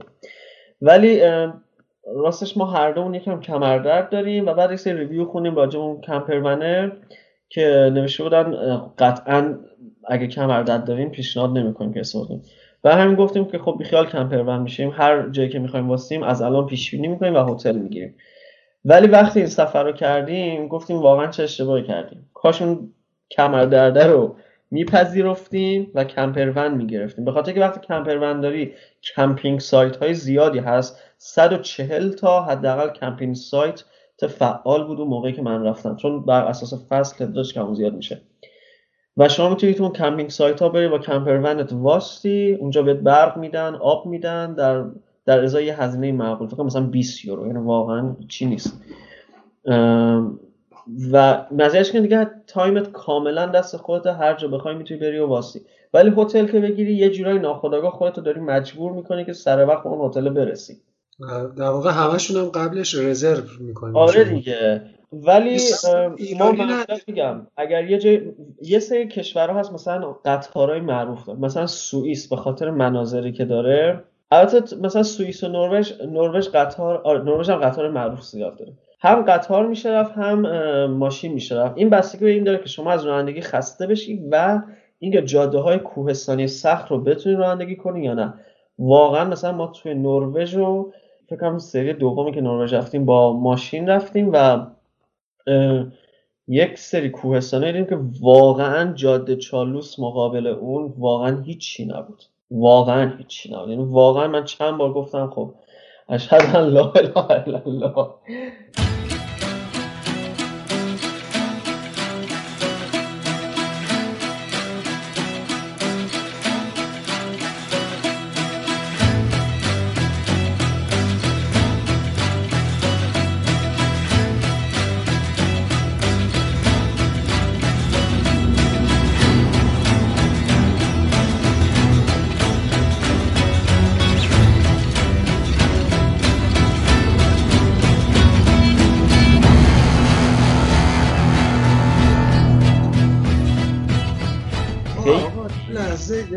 شما این با ماشین رفته بودید همونی نبود که تونل زیاد داشت و شاکی شده بودی که آقا چرا این تونل داره؟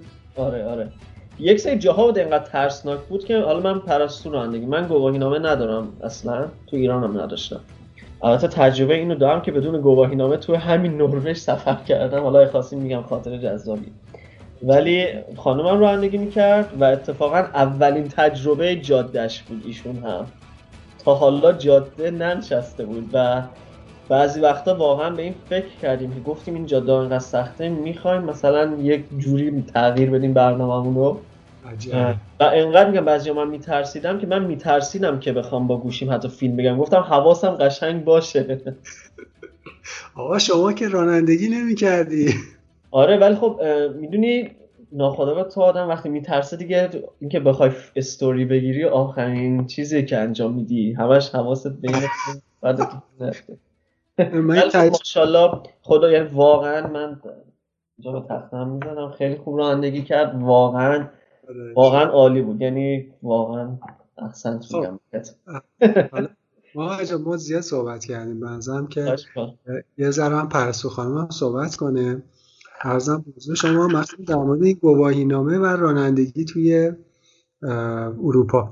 اول اینکه گواهی نامه رو ایران گرفتین یا آلمان؟ نه من ایران گواهی نامه گرفتم. بعد وقتی رفتین اونجا چجوری این گواهی نامه رو بین المللیش کردین شما تا 6 ماه با گواهی نامه بین المللیتون می‌تونین اینجا رانندگی کنین. ولی بعد از شیش ماه اجازه نداریم. یعنی هم, هم کشوری که هستیم و هم بقیه کشور عضو شینگن چون که شما دیگه مقیم اروپا هستین. به خاطر همین باید حتما گواهینامهتون رو تبدیل کنید به این کشوری که هست. بعد چیکار کردین که گواهینامهتون تبدیل شد؟ توی آلمان قانونش اینجوریه که گواهینامه کشورهای اروپایی رو که قبول دارن ولی کشور حالا با یه سری کشورها یعنی خودشون قرارداد دارن. مثلا نصف آمریکا قبول دارن گواهی نامه‌هاشون و نصفشون رو قبول ندارن. باید دوباره شما امتحان بدین. هم امتحان تئوری هم عملی. اگه شما گواهی نامه نداشته باشین باید از اول برین سر کلاس ها بشینین و یه تعداد ساعت مشخصیه و حتما باید همه اون ساعت ها رو کلاس تئوری برین و همه اون ساعت ها رو کلاس عملی برین. ولی اگه گواهی نامه داشته باشین شما اینجا اول گواهی نامتون رو می‌برین بورگر آمت شهرتون. اونجا یه سری مدارک می‌خواد. یکی کمک های اولی است که دورش یه روزه است و شما اینجا باید ببینین و یکم آزمایش چشمه. با این دوتا مدرک و عکس و ترجمه گواهی نامتون شما به این بورگر آمت مراجعه می‌کنین و اونجا درخواست میدین که گواهی نامتون رو بررسی کنن و بهتون اجازه امتحان بدن. که این مثلا توی برلین خیلی پرسه طولانی بود چون که خیلی برلین شهر شلوغیه ولی شهرهای کوچکتر خیلی پرسه سریعتره. مثلا من خودم وقتی که می‌خواستم بگیرم برای اینکه برم بورگر آمت مدارکم تحویل بدم موقعی که وقت گرفتم سه ماه بعد وقتش باز بود. و وقتی که مدارکم تحویل دادم اونجا به من گفتن که حدود ده تا دوازده هفته طول می‌کشه که اون نامه بیاد که ما به شما اجازه امتحان بدیم. بعدش این مدارک رو شما باید ببرین یه آموزشگاه رانندگی یعنی اون برگه که اجازه امتحان بهتون میده. البته تئوریشو می‌تونین خودتون شهر به شهر فرق می‌کنه ولی برای برلین اینجوری بود که یک جا امتحان تئوری می‌گیرن شما مستقیم میرین اونجا و امتحان تئوری رو میدین. بعدش یه آموزشگاه باید ثبت نام کنین که از طریق آموزشگاه برای امتحان عملی شما ثبت نام کنن. یعنی خودتون مستقیم نمی‌تونین امتحان عملی رو ثبت نام کنین.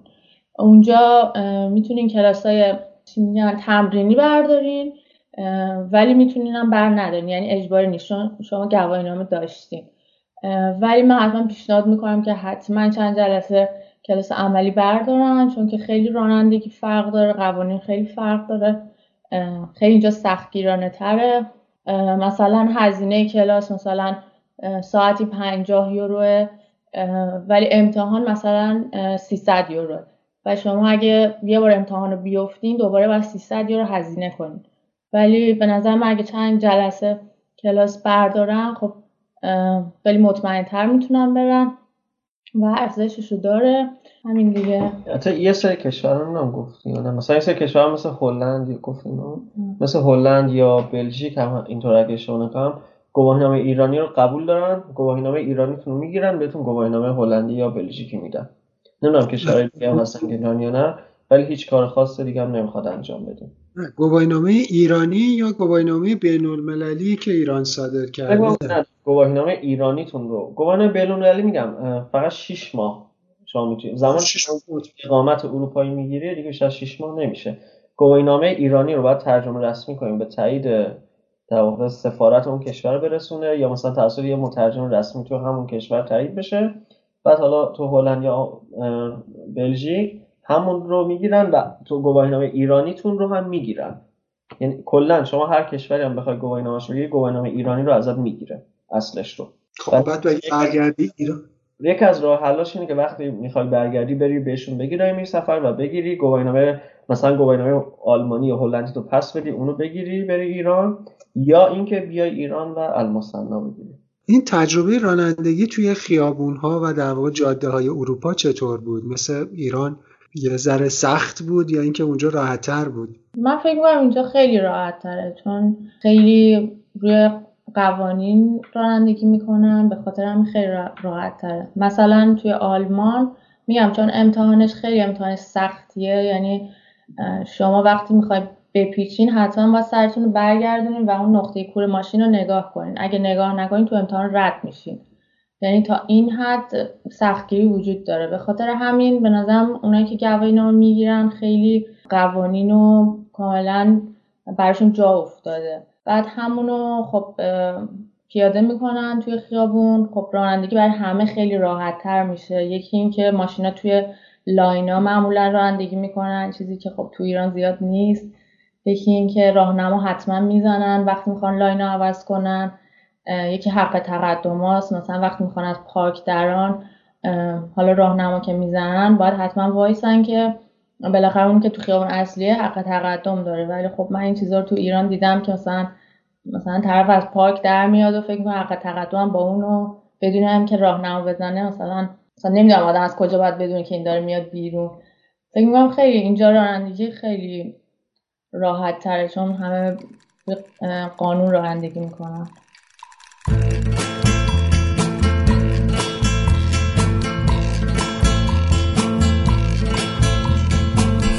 The dusty mesa, her looming shadow grows, hidden in the branches of the poison creosote. She twines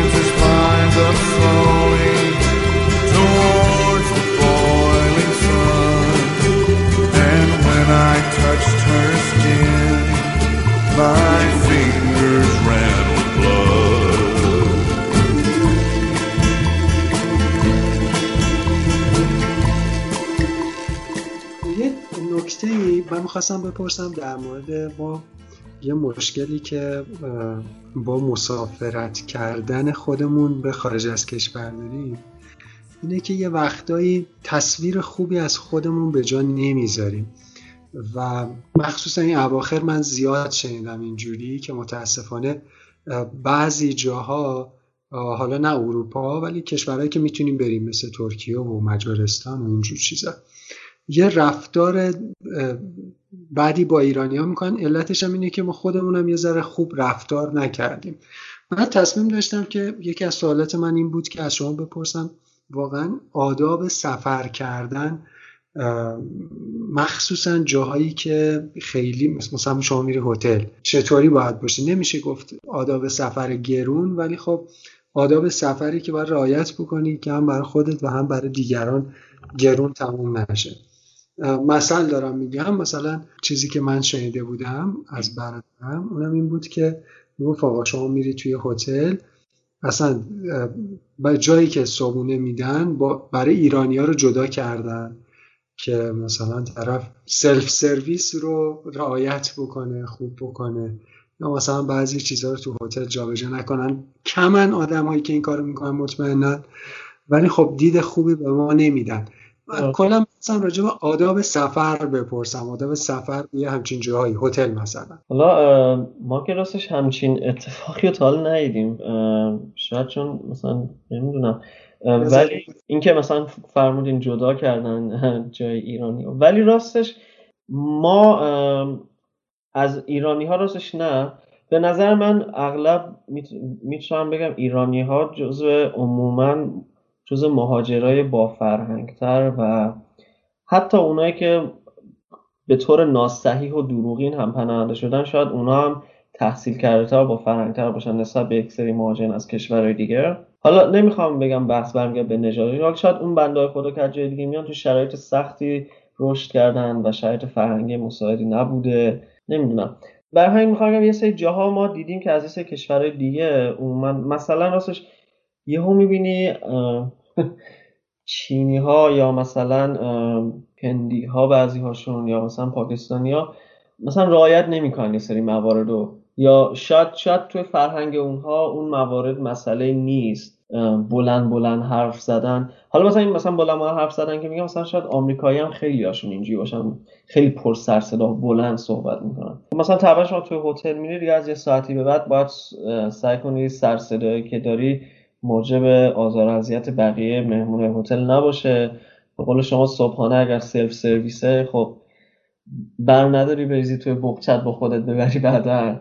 به همون میزانی که می‌تونی بخوری برداری. این چیز آها مثلا من اوایل که اومده بودم خارج از کشور این بر اتفاق خودم پیش اومد. یه شرکتی ما رفته بودیم که سلف سرویس داشت. و من اون موقع اومدم مثلا قض... یه غذا رو توی یه ظرف ریختم مثلا یه غذا رو توی ظرف دیگه مثلا سالادم یه ظرف دیگه. و بعد دیدم که اون همکارا دارن با زبون هم آلمانی دارن مثلا یه چیزی میگن که من یک کم و بیش میفهمیدم ولی کامل نفهمیدم. بعد که دوستان پرسیدم چی گفتن اینا چون حس کردم دارن راجع من حرف می‌زنن و یه حالت مثلا بدیه دارن راجع من حرف می‌زنن. گفتش که آره گفته که اینو نگاه کن. مثلا برداشته سه تا ظرف کثیف کرده. برای اینکه مثلا یه غذا بخوره. خب مثلا این برای من تجربه شد. من اونجا مثلا کوتاه فکری کرده بودم حواسم نبوده که من می‌تونستم حالا برای این حجم کوچیک غذا همه رو توی ظرف بریزم. و از همون موقع هر جا رفتم غذا مثلا سلف سرویس مانم مثلا هتل اگه به قول شما سلف سرویس بوده سعی کردم مثلا اینجوری انجام بدم. حالا عرف اینه که مثلا معمولا هتل شما لازم نیست تمیز کنی بری. ولی خب به نظرم اینم خیلی خوبه که کثیف هم مثلا اتاق آدم رها نکنه بره. اگه مثلا حالا ما اوایل که اومده بودیم Airbnb استفاده می‌کردیم. مثلا Airbnb رو شما عرفش اینه که تمیز کنی و بری یا تمیز تحویل بدی. مگه اینکه مثلا طرف نوشته شما cleaning fee charge بشه. نمی‌دونم از این حرفا. ولی هتل مثلا عرفش این نیست که این کار بکنی. ولی خب به نظرم خوبه که هتل رو هم تمیز نگه داری. نمی‌دونم شاید یه قانونی هم باشه که هتل بتونه بعدا تو جریمه کنه اگه خراب کنی یا کثیف کنی. ولی خب من خودم می‌ذارم مثلا آدم خودشو بذاره جای اون کسی که می‌خواد بعد بیاد تمیز کنه دیگه. دیگه عرض کنم خدمتتون که مثلا تو حمل و نقلای عمومی خب معمولا آدم یه نفره باید یه صندلی بگیره. اگر مثلا قطار شلوغ آدم نباید مثلا کیف یا چمدونش هم بذاره روی صندلی دیگه. اون صندلی دیگه باید خالی بذاره. صف صف رایت کردن خب واقعا خیلی چیز مهمیه دیگه. اینا ببینید به نظر این چیزایی که عرض می‌کنم خودم جزء اولیاست که همه می‌دونیم دیگه. و انشالله که همه رعایت می‌کنیم انشالله انشالله و یه نکته هم در مورد ملزومات سفر من می‌خواستم بپرسم. شما مثلا سفر می‌کنید چه چیزهایی رو حتما باید حواستون باشه که همراه خودتون ببرید؟ حالا شما خیلی جاها میرید که ارزم بزرگ شما هتل باشه غذا خودش بده یا اصلا غذا رو می‌خواید اونجا بگیرید.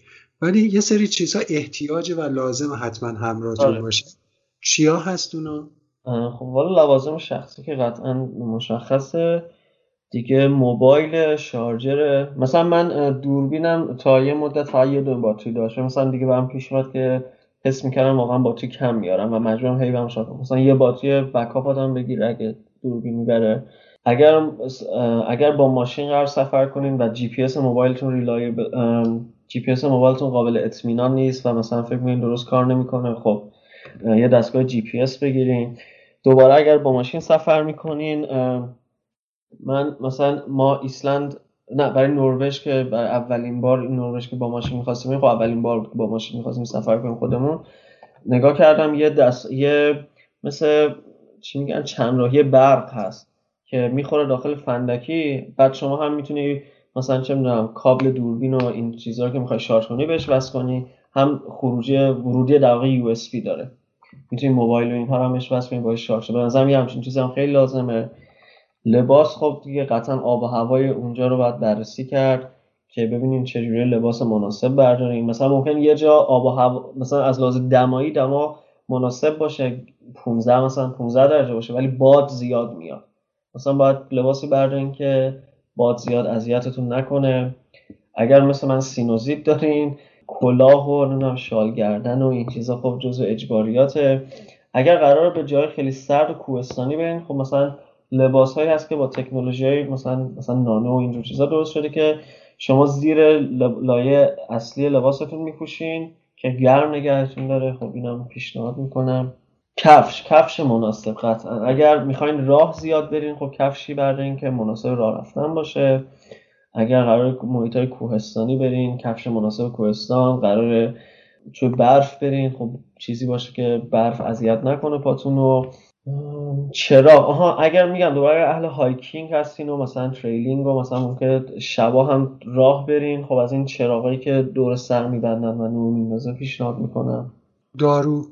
دارو ما نبردیم تا حالا. خب آره اگه یکی خب بیماری خاصی هست که دارو باید مصرف بشه خب آدم باید بره. ما راستش تا نبردیم. شاید مثلا خودمون همیشه استامینوفین و این داروهای خیش فرما در واقع همیشه همراهمون هست. از اینجور چیزا که احتیاج نیست. من من خودم راستش دارو مصرف نمی‌کنم. یکم یکم با چیز شیمیایی مشکل دارم. برای همین باز میگم بستگی داره. یکی از دلایلش هم اینه که یکم کشورها قوانینشون هم فرق داره. مثلا شما نمی‌دونم حالا اسلامی فین دقیقا یا کلا چیزای کدین مثلا ببرین دوبی خب خیلی بده. یعنی توی فرودگاه اگه ازتون بگیرن یه همچین چیزی آره. جرم داره انگار. جرم داره. یعنی بعد قبل سفر به نظر میرم چک کنین که چه داروهایی مجاز هستین ببرین و یه سری دارو حتما باید با نسخه باشه. اگه بدون نسخه ببرین جرمه. به خاطر همین معمولا ما زیاد دارو چیز نمی‌کنیم. اگه باشه یعنی من خودم ترجیح میدم از داروخونه همونجا بگیرم. اینجوری حداقل خیالم راحت تره که توی فرودگاه مثلا مشکلی پیش حتی یکم شرایط ما فرق داره. بخاطر اینکه مثلا شما وقتی اقامت اروپا داری قطعا یک بیمه اروپایی داری که تو کل اروپا هم از اون می‌تونی استفاده کنی. از بیمه سفر جزوش نیست ولی برای دارو و دکتر می‌تونی از اون استفاده کنی و حداقل می‌تونی به دکتر ویزیت بشی یا دارو بگیری. بعد یه سوال در مورد تفریحات توی شهر توی شهرهای اروپایی مخصوصا. سوال می‌خواستم بپرسم.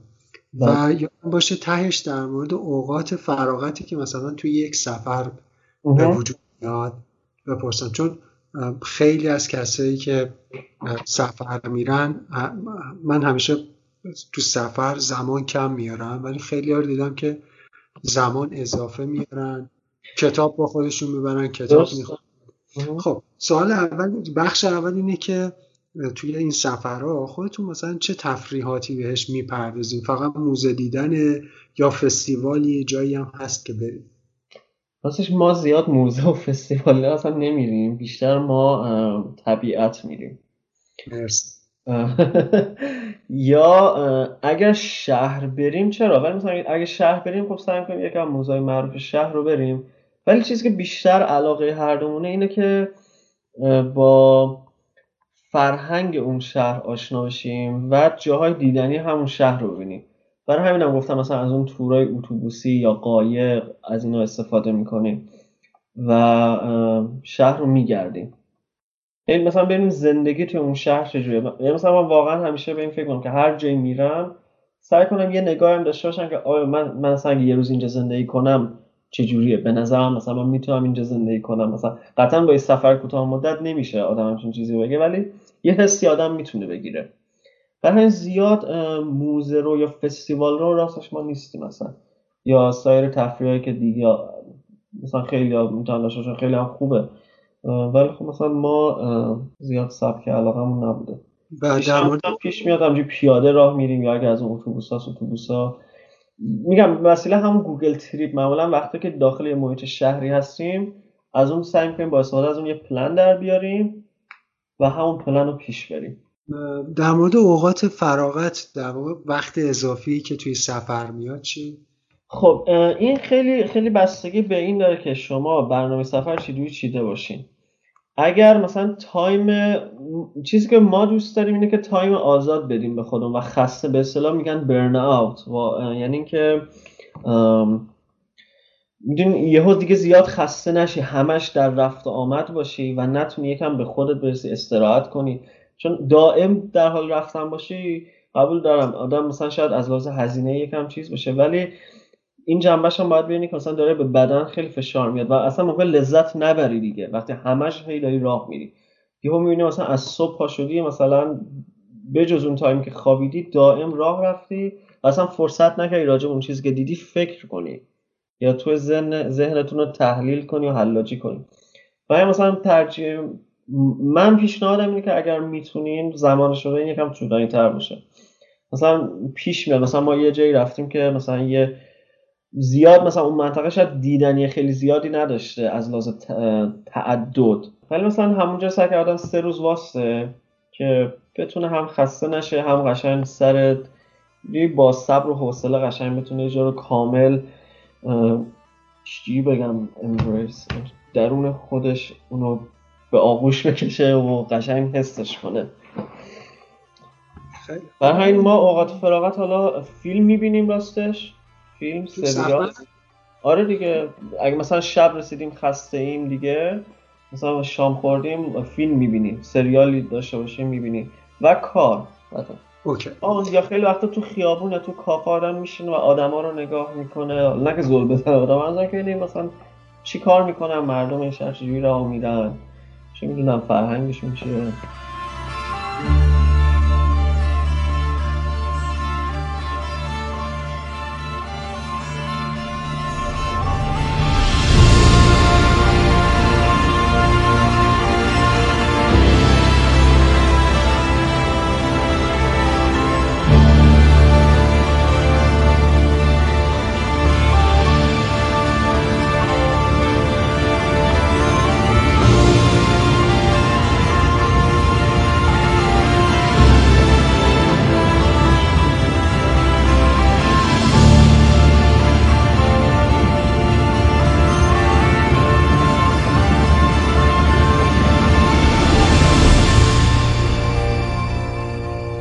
شنیدید قسمت اول فصل دوم تراولکست بود بخش بعدی مصاحبه با محمد و پرستو در هفته اول دیماه 97 منتشر میشه تراولکست رو می‌تونید از کانال تلگرام، آیتیونز، اسپاتیفای و همه اپ های مخصوص گوش کردن پادکست بشنوید.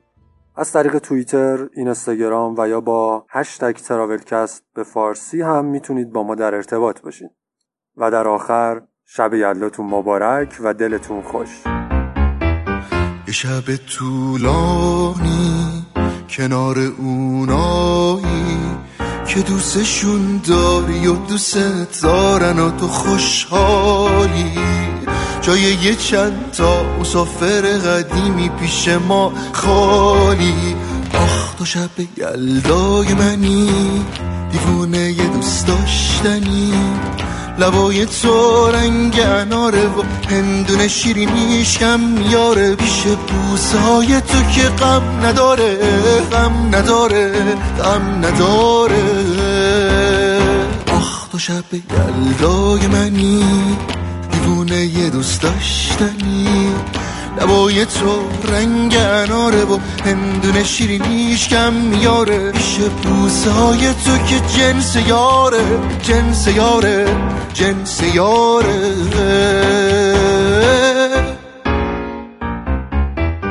تو شب یلدای منی.